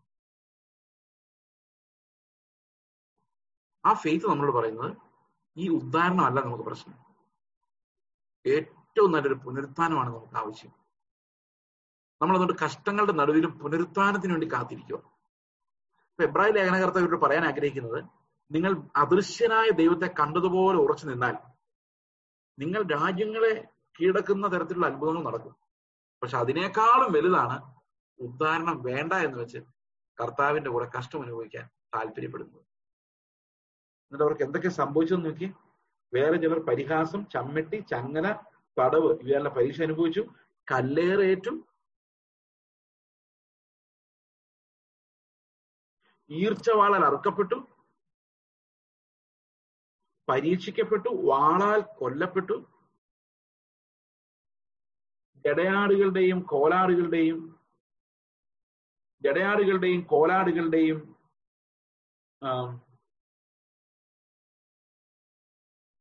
ഓക്കെ. ജടയാടുകളുടെയും കോലാടുകളുടെയും തോൽ ധരിച്ചു ബുദ്ധിമുട്ടും ഉപദ്രവവും കഷ്ടവും സഹിച്ചു. നമ്മുടെ പ്രോസ്പെരിറ്റി തിയോളജിക്കാർ ഇതൊക്കെ കേൾക്കണം വായിക്കേണ്ടത് അല്ലെ അവർക്ക് തലകറക്കം ഉണ്ടാവും. അടുത്ത വാക്യം നോക്കി. കാടുകളിലും മലകളിലും ഗുഹകളിലും ഭൂമിയുടെ പിളർപ്പുകളിലും ഉഴന്നു വലഞ്ഞു. യേശു അങ്ങനെയായിരുന്നു. തേജോമയനായ കർത്താവ് ഈ മരുഭൂമിയിൽ നമ്മളെ അന്വേഷിച്ച് അലഞ്ഞു തിരിഞ്ഞ് വിശന്ന് പൊരിഞ്ഞ് ദാഹിച്ച് അവന്റെ രക്തത്തുള്ളികൾ അവസാനം വിയർപ്പായിട്ട് വെളിയിലോട്ട് വരുന്ന രീതിയിൽ അവന്റെ രക്ത ആ വിയർപ്പ് ഇതെല്ലാം ഗ്രന്ഥികളെല്ലാം പൊട്ടി. കഠിനമായ അധ്വാനത്തിൽ അവൻ നമുക്കായി തകർക്കപ്പെട്ട് അധ്വാനിച്ച് വേദനിച്ച് നുറുങ്ങി നടന്നു. അതുപോലെ കർത്താവിന്റെ പിന്നാലെ നടന്ന ഒത്തിരി ആൾക്കാർ നമുക്ക് സാക്ഷികളായിട്ടുണ്ട്. ഈ പറയുന്ന എബ്രഹാമും ദാവീദും മാത്രമല്ല ദൈവത്തിന് നമുക്ക് ചിന്തിക്കാൻ പോലും പറ്റാത്തത്ര വലിയ സൈന്യമുണ്ട് സാക്ഷികളായിട്ട്. അവർക്ക് കർത്താവിനെ മാത്രം മതിയായിരുന്നു. വേറൊന്നും വേണ്ടാത്തവർ. അവരുടെ കൂടെയാണ് നമ്മൾ അവിടെ നിൽക്കാൻ പോകുന്നത്. ലജ്ജാകരമായി പോകാൻ സാധ്യതയുണ്ട്. നമ്മളവിടെ ചെന്നിട്ട് കർത്താവെ നീ എന്നെ കഴിഞ്ഞ ആഴ്ച നടത്തിയനായിട്ട് സ്വതം എന്ന് പറഞ്ഞിട്ട് അവിടെ ചെല്ലുമ്പോൾ എനിക്ക് കർത്താവെ നീ മതി. ഇവിടെ നടന്നില്ലേലും കുഴപ്പമില്ല എന്ന് പറഞ്ഞാൽ ഭേദ്യമേറ്റ ആ അവരുടെ വിശുദ്ധന്മാരുടെ കൂടെ നമ്മൾ പോയി നിൽപ്പുണ്ടാവും നാണക്കേടാവോ സഹോദരങ്ങളെ? സാധ്യതയുണ്ട്. ഇന്നത്തെ ഈ പ്രസംഗങ്ങളുടെ പോക്ക് നോക്കിയാൽ കർത്താവല്ല. കർത്താവ് എന്തെങ്കിലും സഹായം നമുക്ക് ചെയ്താൽ നമ്മൾ ഇവിടെ സന്തോഷിച്ച് അങ്ങ് ജീവിച്ചോളാം കർത്താവ് എന്ന് പറയുന്ന ഒരു വിചിത്രമായ വിശ്വാസമാണ് ഇന്ന് ലോകം മുഴുവൻ വ്യാപരിച്ചിരിക്കുന്നത്. ഇവിടെ നമുക്ക് മുമ്പിലുള്ള സാക്ഷികളാണ് ഇതെല്ലാം സാക്ഷികളാണ് ഈ സാക്ഷികൾ നമുക്ക് മുമ്പിൽ പ്രസന്റ് ചെയ്യുന്ന ഒരു ലൈഫുണ്ട്. That's too immaculate too beyond our comprehension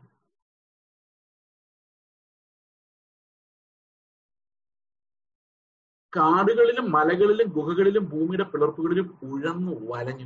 ഇപ്പൊ നമ്മൾ വല്ല അവിടെ ചെല്ലുവാണ് പറഞ്ഞു വിടുതലില്ല അല്ലേ ബ്രദറെ എന്ന് പറഞ്ഞാൽ അവർ വിടുതൽ വേണ്ടാന്ന് വെച്ചവരാ. അത് പറഞ്ഞു ഉദാഹരണം കൈക്കൊള്ളാതെ വേദ്യമായിട്ട്. വേണ്ടാന്ന് വെച്ചു. ആ ക്രൂശിലെ കള്ളനെ പോലെ. ക്രൂശിലെ കള്ളൻ വേണേ പുനരുത്ഥാനം ചോദിക്കായിരുന്നു. കർത്താവ് ഇതിന്റെ അവസാനത്തെ അടയാളമായിട്ട് എന്നെ ഒന്ന് രക്ഷിച്ച് വെളിയിലോട്ടൊന്ന് വിടാവോ? പുനരുത്ഥാനമല്ല നമ്മൾ ജീവൻ രക്ഷിച്ചു തരാമോ ചോദിക്കായിരുന്നു. പക്ഷെ ഉദാഹരണം വേണ്ടാന്ന് വെച്ചു വേദ്യമേറ്റു ഭൂമിയിൽ നിന്നെ ദൈവം അനുഗ്രഹിക്കും ബ്രദറെ. എനിക്ക് വേണ്ട നീ. എനിക്ക് സ്വർഗത്തിൽ മതി. ഈ നശിച്ചു പോകുന്ന ഈ ഭൂമിയിൽ കുറച്ചാൾ അനുഗ്രഹമായിട്ട് ഇരുന്നിട്ടെന്നെ കാര്യം? ഒരു കൊറോണ ഒരു കുഞ്ഞു വൈറസ് വന്ന് നമ്മുടെ കഥ തീരും. ഇവിടെ അനുഗ്രഹം എല്ലാം പ്രാപിച്ചുകൊണ്ടിരിക്കുന്നേക്കാൾ എത്രയോ നല്ലതാണ് കർത്താവിന്റെ നിത്യമായ വാസസ്ഥലത്ത് എന്നേക്കും കൂടെ അനുഗ്രഹങ്ങളിൽ വസിക്കാം അത് പക്ഷേ ഈ രണ്ടാമത്തെ ആണയിലേക്ക് നമ്മൾ എത്തണം വിശ്വാസത്തെ അല്ലെങ്കിൽ നമുക്ക് അങ്ങനെ ഒരു പ്രാർത്ഥന പ്രാർത്ഥിക്കാനൊന്നും പറ്റില്ല. പീപ്പിൾ ആർ ജനറലി ഹെൽപ്ലെസ് കാരണം അവർ നമ്മൾ എബ്രാഹിലകത്ത് കണ്ടതുപോലെ ചെവിക്ക് മന്ദതയുള്ളവരും കട്ടിയാഹാരം ഇഷ്ടപ്പെടാത്തവരുമാണ്. അതുകൊണ്ട് ഈ വചനം കേൾക്കുമ്പോൾ നിങ്ങളുടെ ഹൃദയത്തിൽ ഇത് എന്തെങ്കിലും ക്രിയ ചെയ്യുന്നുണ്ടെങ്കിൽ സഹോദരങ്ങളെ ഇതൊരു വലിയ ഭാരമായിട്ട് തന്നെ എടുക്കണം. നിങ്ങൾ രണ്ടുപേരെ വഴി കാണുമ്പോൾ വിശ്വാസികളാണ് അവർ ചോദിക്കുന്നത് എങ്ങനെയുണ്ട് പ്രത്യാശ? നമ്മുടെ സഹോദരിമാര് ആരെങ്കിലും പരസ്പരം കാണുമ്പോൾ എന്താ ചോദിക്കുന്നത് ഇന്ന് രാവിലെ എന്താ വെച്ചത്? ബ്രേക്ക്ഫാസ്റ്റ് കഴിഞ്ഞോ? ഉച്ചയ്ക്ക് എന്താ കറി? ഈ വകയൊക്കെയും ജാതികൾ അന്വേഷിക്കുന്നു. എന്ത് തിന്നും? എന്ത് കുടിക്കും? അല്ലേ? അതിന് പകരം ഇങ്ങനെ തന്നെ നോക്കി. കർത്താവ് ഇന്ന് വചനം വായിച്ചിട്ട് എന്തെങ്കിലും സംസാരിച്ചോ? എന്തെങ്കിലും എന്നോട് പറയാനുണ്ടോ നമ്മുടെ പ്രത്യാശ വർദ്ധിപ്പിക്കാൻ നമ്മൾ എന്താ ചെയ്യേണ്ടത്? കർത്താവിനെ കുറിച്ച് ഓർക്കുന്നുണ്ടോ? ഇങ്ങനെയൊക്കെ സംസാരിച്ച് നോക്കി. നിങ്ങളുടെ ജീവിതത്തിൽ എന്തെങ്കിലും ഇന്ന് അനുഭവം അത്ഭുതങ്ങൾ ദൈവം സംസാരിച്ചോ? എന്തെങ്കിലും കാര്യം ഇടപെട്ടോ? ഇങ്ങനെ സംസാരിക്കുന്ന ഒരു ശീലം ഉണ്ടാക്കി. അപ്പൊ നമുക്ക് എല്ലാ യോഗങ്ങളും എല്ലാ കൂട്ടായ്മകളും വിശുദ്ധമാവും നമ്മൾ തീറ്റയും കുടിയുടെയും കാര്യം അന്വേഷിച്ചും പറഞ്ഞും ചർച്ച ചെയ്തും തിരിച്ചും മറിച്ചും പിടിച്ചും we are losing it we are losing the whole game all picture അപ്പൊ അതുകൊണ്ടാണ് ഇവിടെ പറയുന്നത് നമ്മൾ പരസ്പരം സാക്ഷ്യം വഹിക്കുകയും പരസ്പരം പ്രബോധിപ്പിക്കുകയും അന്ത്യകാലത്ത് നമ്മുടെ പ്രത്യാശ ചോർന്നു പോകാതിരിക്കാൻ നാം ധൈര്യപൂർവം ആ ഓട്ടം ഓടുകയും ചെയ്യണമെന്ന് ഇവിടെ നമ്മൾ കാണുന്നത്. ഓക്കെ കാടുകളിലും മലകളിലും ഗുഹകളിലും ഭൂമിയുടെ പിളർപ്പുകളിലും ഉഴന്നു വലഞ്ഞു. ഇപ്പം ഓൾ ടെസ്റ്റാമൻ ബിലീവേഴ്സിനെ നോക്കി നമ്മൾ പഠിക്കേണ്ട ഒത്തിരി കാര്യങ്ങളുണ്ട്. വളരെ നിസ്സാരമായ വെളിച്ചമേ അവർക്ക് പുതിയ നിയമത്തെ കുറിച്ച് ഉണ്ടായിരുന്നുള്ളൂ. വാഗ്ദത്തങ്ങളെ കുറിച്ച് ഉണ്ടായിരുന്നുള്ളൂ.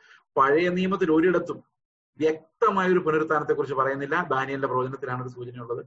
സങ്കീർത്തനങ്ങളിലുണ്ട് പല സ്ഥലങ്ങളിലുണ്ട്. പക്ഷെ ഒരു വ്യക്തമായ ഒരു കാഴ്ചപ്പാട് പുനരുത്ഥാനം സ്വർഗം അതൊന്നും വ്യക്തമായ ഒരു നിയമമായിട്ട് പറഞ്ഞു കൊടുക്കുന്നേ ഇല്ല. പക്ഷെ ഇവരുടെ ഉള്ളിൽ അത് കത്തുന്നുണ്ട്. അതോ യോ പറയുന്നത് ഞാൻ ദേഹ ഇല്ലാതെ തന്നെ കർത്താവിനെ കാണുമെന്ന് പറയുന്നത്. അപ്പോ ഈ ദേഹം ഇല്ലാതെ ഈ ശരീരം ഇല്ലാതെ ഞാൻ കർത്താവിനെ കാണുമെന്ന് യോ പറയുന്നുണ്ട്. അത് വാഗ്ദത്തോടെ ഉണ്ട്. പക്ഷെ യോബിന് ആരും അത് പറഞ്ഞു കൊടുത്തിട്ടില്ല. ഇത്ര അദ്ദേഹം ഇത്ര വാക്യത്തിൽ ഇങ്ങനെ എഴുതിയിട്ടില്ല യോബ എന്നില്ല. അത് ഉള്ളിൽ കത്തുക ചെയ്യുന്നത്. പഴയ നിയമത്തിൽ അങ്ങനെ. അത് നിഴലിന്റെ പ്രകാശനം മാത്രമേ അവർക്കുള്ളൂ.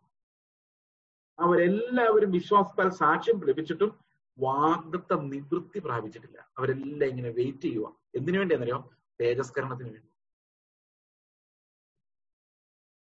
ഇവരെല്ലാം വിശ്വാസത്തിന്റെ സാക്ഷ്യം പ്രാപിച്ചവരാ. വിശ്വാസികളാണ് സാക്ഷ്യം പ്രാപിച്ചത്. പക്ഷെ ഇവരാരും തേജസ്കരിക്കപ്പെട്ടിട്ടില്ല. അതായത് വാഗ്ദത്തിന്റെ നിവൃത്തി എന്ന് പറയുന്നത് നമ്മുടെ തേജസ്കരണമാണ്. അത് ഇവരാരും പ്രാപിച്ചിട്ടില്ല. അവർ നമ്മെ കൂടാതെ രക്ഷാപൂർത്തി പ്രാപിക്കാതിരിക്കേണ്ടത്. ദൈവത്തിന്റെ പദ്ധതിയായിരുന്നു. അവരങ്ങനെ അങ്ങ് പോയി രക്ഷപ്പെടേണ്ടതാണ് പെട്ടെന്ന്. ഇത്രയും ഭയങ്കരന്മാരാ. പക്ഷെ അവരെ വെച്ചോണ്ടിരിക്കുക എന്തിനാണെന്നറിയോ കൂടെ ചെല്ലാൻ വേണ്ടി. അപ്പൊ അവർ രക്ഷാപൂർത്തിക്ക് വേണ്ടി കാത്തിരിക്കുക നമ്മൾ ചെല്ലാൻ നമ്മൾ നമ്മളാണ് ഇവിടുന്ന് പോകണ്ട എന്നുള്ള ഐഡിയക്കാരൻ പക്ഷെ അവർ നമ്മൾ എങ്ങനെയെങ്കിലും ഇതൊന്ന് പൂർത്തിയാക്കാൻ വേണ്ടി അവർ ഞെരങ്ങിക്കൊണ്ടിരിക്കുക കാരണം രക്ഷാപൂർത്തി നമ്മുടെ കൂടെയാണ്. അവർ നമ്മെ കൂടാതെ രക്ഷയുടെ പൂർത്തിയിലേക്ക് എത്താതിരിക്കേണ്ടതിന് വേണ്ടി. ദൈവം എന്ത് ചെയ്യുന്നറിയോ? ആ നിഴലിനെ അവർക്ക് കാണിച്ചു കൊടുത്തിട്ട് നമ്മളെ പോലെ എളിയവരായ നമുക്ക് അതിന്റെ പൊരുളിനെ വെളിപ്പെടുത്തി ഇതെല്ലാം കൂടെ ഒരു സിസ്റ്റമായിട്ട് കർത്താവിന്റെ അടുത്തേക്ക് പ്രസന്റ് ആകുന്ന ഒരു കാലത്തിലേക്ക് ഇവയെല്ലാം ദൈവം മുൻകരുതി വെച്ചിരിക്കുന്നു എന്നാണ് ഈ വാക്യം നമ്മളെ പഠിപ്പിക്കുന്നത്. അപ്പൊ ഇത്രയേ നമ്മൾ കണ്ടത് ആ നിത്യമായ വാഗ്ദത്തങ്ങളുടെ നമ്മുടെ പന്ത്രണ്ടാം അധ്യായത്തിന്റെ ഒരു വാക്യം ഇതുമായിട്ട് ചേർന്ന് വരുന്ന ഈ സാക്ഷികളുമായിട്ട് ചേർന്ന് വരുന്ന ഒരു വാക്യമുണ്ട്. അതും അത് മാത്രം ഇന്ന് നമ്മൾ വായിക്കുന്നുള്ളൂ. പാസ്റ്റ് എനിക്ക് ഒരു ദിവസം കൂടെ തന്നിട്ടുണ്ട് ദൈവത്തിന് സ്തോത്രം. അതുകൊണ്ട് ഇന്ന് പന്ത്രണ്ടും പതിമൂന്നും അധ്യായങ്ങൾക്ക് വേണ്ടി ഒരു ദിവസം നമ്മൾ മാറ്റി വയ്ക്കുന്നതായിരിക്കും ഞാൻ ഒരു ഓവർ കോൺഫിഡൻസിൽ നിന്ന് തീർക്കാന്ന് പറഞ്ഞെങ്കിലും ഇത് ഓടി ഓടി വന്നപ്പോൾ ഇതെങ്ങും എത്തില്ല എന്ന് മനസ്സിലായി. ഏതായാലും ഇത്രയും എട്ട് ദിവസം കൊണ്ട് നമുക്ക് പതിനൊന്ന് അധ്യായങ്ങളിൽ എത്താൻ കഴിഞ്ഞെന്നുള്ളത് ദൈവത്തിന്റെ കൃപ എന്ന് വേണമെങ്കിൽ ചിന്തിക്കാം. പന്ത്രണ്ടും പതിമൂന്നിനും വേണ്ടി നമ്മൾ ഒരു ദിവസം കൂടെ താങ്ക് യു പന്ത്രണ്ടിന്റെ ഒന്ന് ഒന്ന് പറയുന്നത് ഒന്നും രണ്ടും. നമുക്ക് അടുത്ത തീമാണ് അതിനുശേഷം വരുന്നത്. ആകയാൽ നാമും സാക്ഷികളുടെ ഇത്ര വലിയൊരു സമൂഹം നമുക്ക് ചുറ്റും നിൽക്കുന്നുണ്ട്. അപ്പൊ സാക്ഷികൾ പലതരത്തിലാണ്. ഒന്ന് ഈ ലോകത്ത് തന്നെ സാക്ഷ്യം പ്രാപിച്ചിട്ട് താൽക്കാലികമായ വാഗ്ദത്ത് നിവൃത്തി ഇവിടെ തന്നെ പ്രാപിച്ചവര്. രാജ്യങ്ങളെ കീഴടക്കി ആ ലിസ്റ്റ് പറയുന്നുണ്ട്. അത് കൂടാതെ വേറൊരു ഗ്രൂപ്പ് എന്ന് പറയുന്നത് ഉദ്ധാരണം കൈക്കൊള്ളാതെ വേദ്യമേറ്റവര് വേറെ ചിലര് ഈ ഉദ്ധാരണം ശ്രദ്ധിക്കുക പോലും ചെയ്യാതെ മരുഭൂമിയിൽ ഉഴന്ന് നടന്നവര്. പലതരം പലതരം സാക്ഷികളാണ്. വലിയൊരു സമൂഹം നമ്മുടെ ചുറ്റും ഇങ്ങനെ നിൽക്കുക നമ്മളെ നോക്കി നമ്മൾ എങ്ങനെ ഓടുന്നു നോക്കി നിൽക്കുക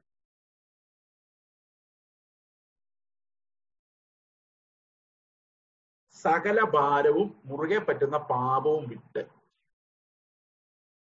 രണ്ട് കാര്യങ്ങളാണ്. ഭാരം പാപം. ഈ ഭാരം പാപം എന്ന് പറയുന്നത് നമ്മുടെ ആത്മീയ ജീവിതത്തിൽ ഏറ്റവും കുഴപ്പമുണ്ടാക്കുന്ന രണ്ട് കാര്യങ്ങൾ ഒന്ന് ഭാരം. നമ്മൾ വിചാരിക്കുന്ന ഈ വിശ്വാസികളുടെ വിശ്വാസം വലിയ വലിയ വലിയ പ്രശ്നങ്ങളാണ്. കഷ്ടത അങ്ങനെയൊന്നുമില്ല കഷ്ടത വരുമ്പോൾ വിശ്വാസം ഉറക്കുകയോ ചെയ്യുന്നത് സാധാരണ. പക്ഷെ വിശ്വാസം തകർന്നു പോകുന്നത് ചെറിയ ചെറിയ കാര്യങ്ങളില്ല ഉപജീവന ചിന്തകൾ. മുറു ഈ ഭാരം എന്ന് പറയുന്ന സാധനം നമ്മുടെ ഉപജീവ രണ്ട് തരത്തിലാണ് പ്രധാനപ്പെട്ട ഭാരം നമുക്ക് ഒന്ന് ചത്തുപോകുന്നുള്ള പേടി എന്റെ എന്റെ കുടുംബത്തെ ആരും നോക്കും? എന്റെ വലിയൊരു കൺസേൺ ആയിരുന്നു ഞാൻ എപ്പോഴും ആലോചിക്കായിരുന്നു ഞാൻ എങ്ങാനും പെട്ടെന്ന് മരിച്ചു പോയാൽ എന്റെ ഭാര്യ മക്കളും ചെയ്യും? ഒരു ചോദ്യമായിരുന്നു. കർത്താവിനോട് ഒരു ദിവസം ചോദിച്ചു ഇപ്പൊ ആരാ അവരെ നോക്കുന്നത്? നീ തന്നെ. പിന്നെ അന്ന് ഞാൻ നോക്കിയോളൂ സിമ്പിൾ ഭാരം ഉപജീവന ചിന്ത എങ്ങനെ ജീവിക്കും എന്നുള്ള കൺഫ്യൂഷൻ ഓക്കെ പാപം മുറുകെ പറ്റുന്ന എന്റാംഗ്ലിംഗ് സിൻ എന്ന് പറയും നമുക്ക് തൂത്ത് കളയാൻ പറ്റാത്ത ഈ മുറുകെ പറ്റുന്ന പാപം. അത് വിടുന്ന വിശ്വാസത്താൽ മാത്രമാണ്. By only by faith we can dismiss that entangling sin entangling sin എന്ന് പറഞ്ഞാൽ നമ്മുടെ കാലിനെ പിന്നെയും പിന്നെയും കുരുക്കിലാക്കുന്ന പാപമാണ്. അതായത് എത്ര തൂത്താലും പോകാത്ത പാപം.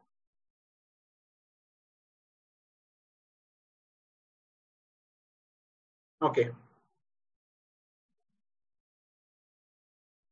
നമ്മുടെ മുൻപിൽ വെച്ചിരിക്കുന്ന ഓട്ടം സ്ഥിരതയോടെ ഓടുക. അപ്പൊ നമ്മുടെ മുമ്പിൽ ഒരു ഓട്ടം ഉണ്ട് അല്ലെ? ഇതൊക്കെ നമ്മൾ ഒത്തിരി പ്രസംഗങ്ങൾ കേട്ടിട്ടില്ല. ഞാൻ പ്രസംഗത്തിലോട്ട് പോകുന്നില്ല. എക്സസൈസിലോട്ട് മാത്രമേ പോകുന്നുള്ളൂ. നമ്മുടെ മുമ്പിലുള്ള ഓട്ടം എന്താണ് ശരിക്കും? നിങ്ങൾ എങ്ങോട്ടാ ഓടുന്നേ? അടുത്ത വാക്യത്തിലാണ് ഓട്ടം വ്യക്തമാകുന്നത്. ഓട്ടം സ്വർഗത്തിലേക്കല്ല ഓട്ടം ക്രിസ്തുവിലേക്കാണ്. ക്രിസ്തുവിന്റെ പെർഫെക്ഷനിലേക്കാണ് ഓട്ടം. ടു ഗെയിൻ ക്രൈസ്റ്റ് എന്ന് ഫിലിപ്പി ലേഖനം മൂന്നിന്റെ ഒമ്പത് പറഞ്ഞ് ക്രിസ്തുവിനെ നേടേണ്ടതിന്. ന്യായപ്രമാണത്തല്ല എന്റെ സ്വന്തം നീതിയല്ല. ദൈവം വിശ്വസിക്കുന്നവർക്ക് നൽകുന്ന നീതി ലഭിച്ച അവനിൽ ഇരിക്കേണ്ടതിനും. അവന്റെ മരണത്തിന്റെ പുനരുത്ഥാനത്തിന്റെ കഷ്ടാനുഭവങ്ങളുടെ കൂട്ടായ്മ ആചരിച്ച് എങ്ങനെയെങ്കിലും മരിച്ചോടുന്നുള്ള പുനരുത്ഥാനം പ്രാപിക്കണമെന്ന് വെച്ച് ഞാൻ സകലതും മറന്ന് ലാക്കിലേക്ക് ഓടുന്നു റണ്ണിങ് റേസ് ദയർ ആ റേസ് എങ്ങോട്ടാണെന്നറിയോ? ക്രിസ്തുവിന്റെ പെർഫെക്ഷനിലേക്കാണ് ക്രിസ്തുവിനെ നേടാൻ വേണ്ടിയാണ്. അവനെ പോലെ ആകാൻ വേണ്ടിയാണ്. പത്രോസിന്റെ ലേഖനം രണ്ട് പത്രോസ് ഒന്നാം അദ്ദേഹത്തിന്റെ മൂന്നാം വാക്യം പറഞ്ഞു അവന്റെ മഹത്വത്തിലേക്കും വീര്യത്തിലേക്കും നമ്മെ വിളിച്ചവൻ. മലയാളത്തിൽ മഹത്വത്താലും വീര്യത്താലും എന്നാണ്? പക്ഷെ ഇംഗ്ലീഷ് അത് മഹത്വത്തിലേക്കും വീര്യത്തിലേക്കും to his glory and to his excellence അപ്പൊ അത്രയും വലിയൊരു വിളി നമ്മുടെ മുമ്പിലുണ്ട്. അപ്പൊ നമ്മുടെ ഓട്ടോ എങ്ങോട്ടാണെന്ന് വെച്ച് കഴിഞ്ഞാൽ ക്രിസ്തുവിന്റെ ദിവ്യ സ്വഭാവത്തിന്റെ പങ്കാളികളായി തീർന്ന് ആ വലിയ തേജസ്കരണം പ്രാപിക്കുവാനും യേശു ക്രിസ്തുവിന്റെ പെർഫെക്റ്റ് ബിഹേവിയർ നമ്മളിൽ നിന്ന് വരാനും വേണ്ടിയുള്ള ഓട്ടമാണ്. ആ ഓട്ടം ഓരോ സമയത്തും പാപത്തെ തള്ളിയും ക്രിസ്തുവിനെ നോക്കിയുമാണ്. ഓരോ സെക്കൻഡിലും we should not mistake the race as a race to heaven that's a race to Christ ക്രിസ്തുവിന്റെ എക്സലൻസിലേക്ക് നമ്മളെ ശരിക്കും സ്വർഗത്തിലേക്കല്ല ക്രിസ്തുവിന്റെ പെർഫെക്ഷനിലേക്ക് അവന്റെ തേജസ് അങ്ങനെ ആയതുകൊണ്ടാണ് നമ്മൾ സ്വർഗത്തിൽ പോകുന്നത്. നമ്മുടെ യഥാർത്ഥ പ്രൈസ് എന്ന് പറയുന്നത് നമ്മളൊരു പ്രത്യേക സ്ഥലത്ത് പോകുന്നുള്ളതല്ല നമുക്ക് യേശുവിനെ ലഭിക്കും എന്നുള്ളതാണ് ക്രിസ്തുവിനെ നേടേണ്ടത്. In order that we gain Christ അതുകൊണ്ടാണ് വിശ്വാസത്തിന്റെ നായകനും പൂർത്തി വരുത്തുന്നവനുമായ. One who has ഓതേഡ് your faith and one who will finish your faith, the author and finisher of your faith. വിശ്വാസത്തിന്റെ നായകനും പൂർത്തി വരുന്നവനുമായ കർത്താവിനെ നോക്കിക്കൊള്ളുന്നു. അപ്പൊ കഷ്ടങ്ങളുടെ കോണ്ടക്സ്റ്റിലാണ് ഇത് എഴുതുന്നത് നമുക്കറിയാം. അപ്പൊ കഷ്ടങ്ങളുടെ കോണ്ടക്സ്റ്റിൽ എങ്ങനെ നോക്കാനാണ് ഇവിടെ പറയുന്നത് നോക്കി യേശുവിനെ നോക്കുക. എങ്ങനെ നോക്കണം? തന്റെ മുൻപിൽ വെച്ചിരുന്ന സന്തോഷം ഓർത്ത്. ഇതാണ് പ്രത്യാശയുടെ ആണ. നമ്മുടെ മുമ്പിൽ വലിയൊരു സന്തോഷമുണ്ട്. എന്താ സന്തോഷം കർത്താവിന്റെ അടുത്ത് പോയി നാം ആ തേജസ് പ്രാപിച്ച് അവന്റെ കൂടെ ഇരിക്കും എന്നുള്ള സന്തോഷം. ഇതൊരു ആണയായി പ്രോമിസായി നിങ്ങളുടെ ഹൃദയത്തിലുണ്ടോ? ഉണ്ടെങ്കിൽ തന്റെ മുമ്പിൽ വെച്ചിരുന്ന സന്തോഷം ഓർത്ത് അവൻ അപമാനം അലക്ഷ്യമാക്കി ക്രൂശിനെ സഹിക്കുകയും ദൈവസിംഹാസനത്തിന്റെ വലതുഭാഗത്തിരിക്കുകയും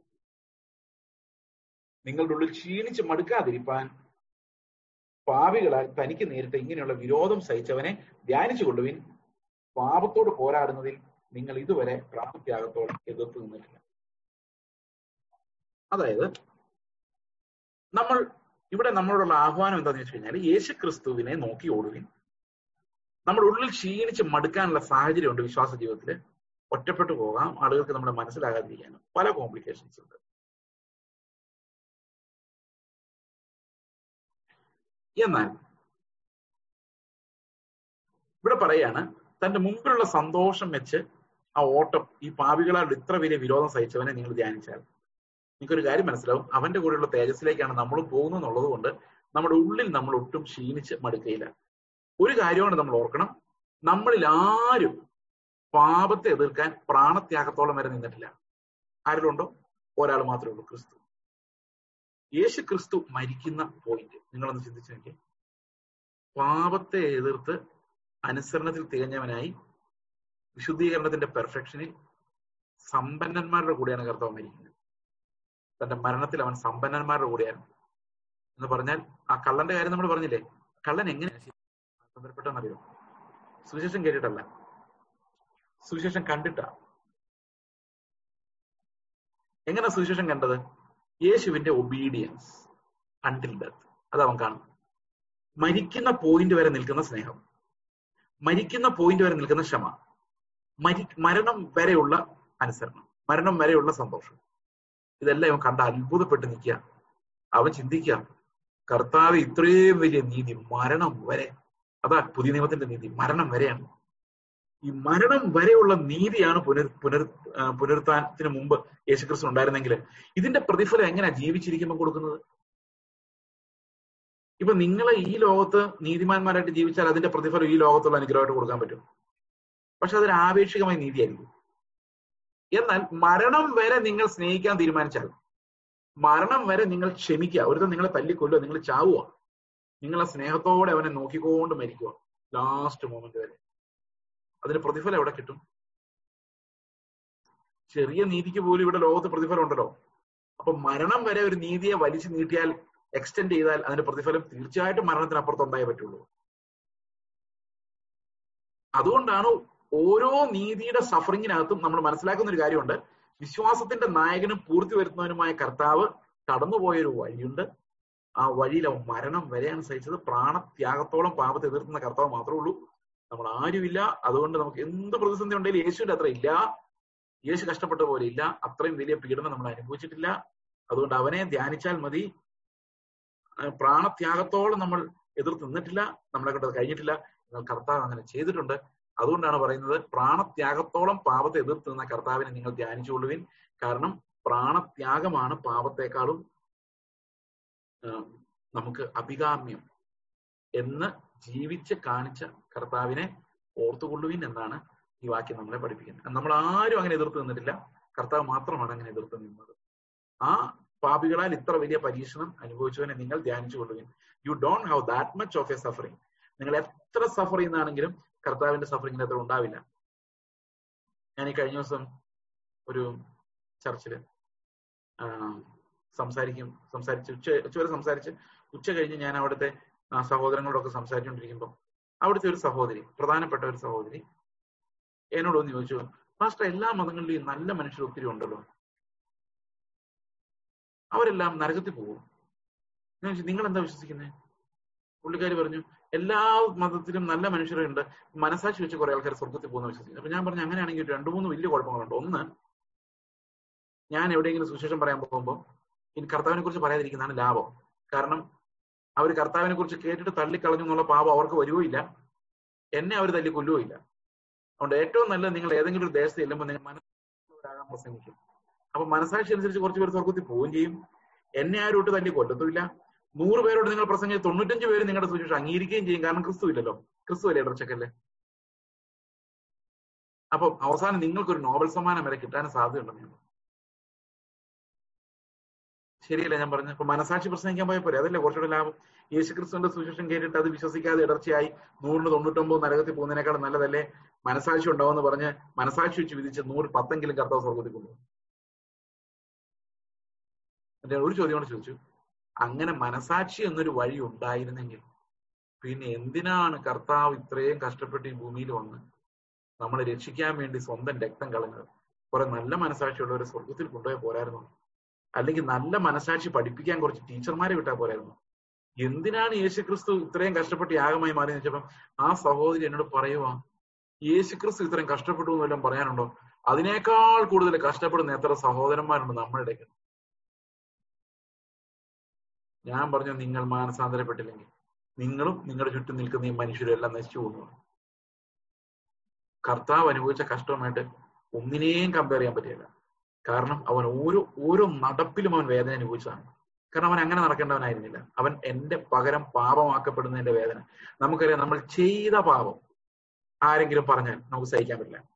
അപ്പോഴാണ് ചെയ്യാത്ത അത് എന്റെ നിന്റെ എല്ലാം പാപം വഹിച്ച് പിതാവിന്റെ മുമ്പിൽ പാപം ആക്കി മാറ്റപ്പെട്ട് നിലവിളിച്ച് നമുക്ക് വേണ്ടി ആഗ്നിയോടെ കരഞ്ഞ കർത്താവിന്റെ കഷ്ടം ഇവിടെ ആൾക്കാർ അനുഭവിക്കുന്നുണ്ടത്രേ നമ്മൾ എത്ര കഷ്ടതയിലായാലും യേശുക്രിസ്തുവിന്റെ കഷ്ടത്തിന്റെ അത്രയും വരികയില്ല. Because he suffered for sinners like അതുകൊണ്ട് അവനെ ധ്യാനിക്കുവാൻ ദൈവത്തിന്റെ വചനം നമ്മെ പഠിപ്പിക്കുന്നു. വിശ്വാസത്തിന്റെ നായകനും പൂർത്തി വരുന്നവനുമായ കർത്താവിനെ തന്നെ ധ്യാനിച്ചു കൊള്ളുവിൻ ആ ധ്യാനം നമ്മെ നിത്യമായ രണ്ടാമത്തെ ആണയുടെ ഉറപ്പിലേക്ക് നയിക്കുവാൻ നമുക്ക് പ്രാർത്ഥിക്കാം. ഞങ്ങളുടെ സ്വർഗസ്ഥ പിതാവെ അങ്ങയുടെ വിലയേറിയ നാമത്തിനായിട്ട് സ്തോത്രം. അങ്ങയുടെ നാമത്തെ ഞങ്ങൾ ആശ്രയിക്കുന്നു ഞങ്ങൾ അങ്ങേ മഹത്വപ്പെടുത്തുന്നു. അങ്ങ് ശ്രേഷ്ഠ മഹാപുരോഹിതനായി ഞങ്ങൾക്ക് നിത്യമായ ഒരു ആണയിലൂടെ കർത്താവ് ഞങ്ങൾക്ക് ഉറപ്പിച്ചെന്ന പ്രത്യാശയ്ക്കായി സ്തോത്രം ചെയ്യുന്നു. കർത്താവെ ഞങ്ങൾ അനുസരണയുള്ളവരായി നശിച്ചു പോകുന്നവരുടെ കൂട്ടത്തിലല്ല വിശ്വസിച്ച് ആത്മരക്ഷ പ്രാപിക്കുന്നവരുടെ കൂട്ടത്തിൽ തന്നെ ആയിരിക്കാൻ ദൈവമേ ഞങ്ങളെ സഹായിക്കണമേ. അവിടുത്തെ സന്നിധിയിൽ ഞങ്ങളെ സമർപ്പിക്കുന്നു. കർത്താവായ യേശു ക്രിസ്തുവിന്റെ നാമത്തിൽ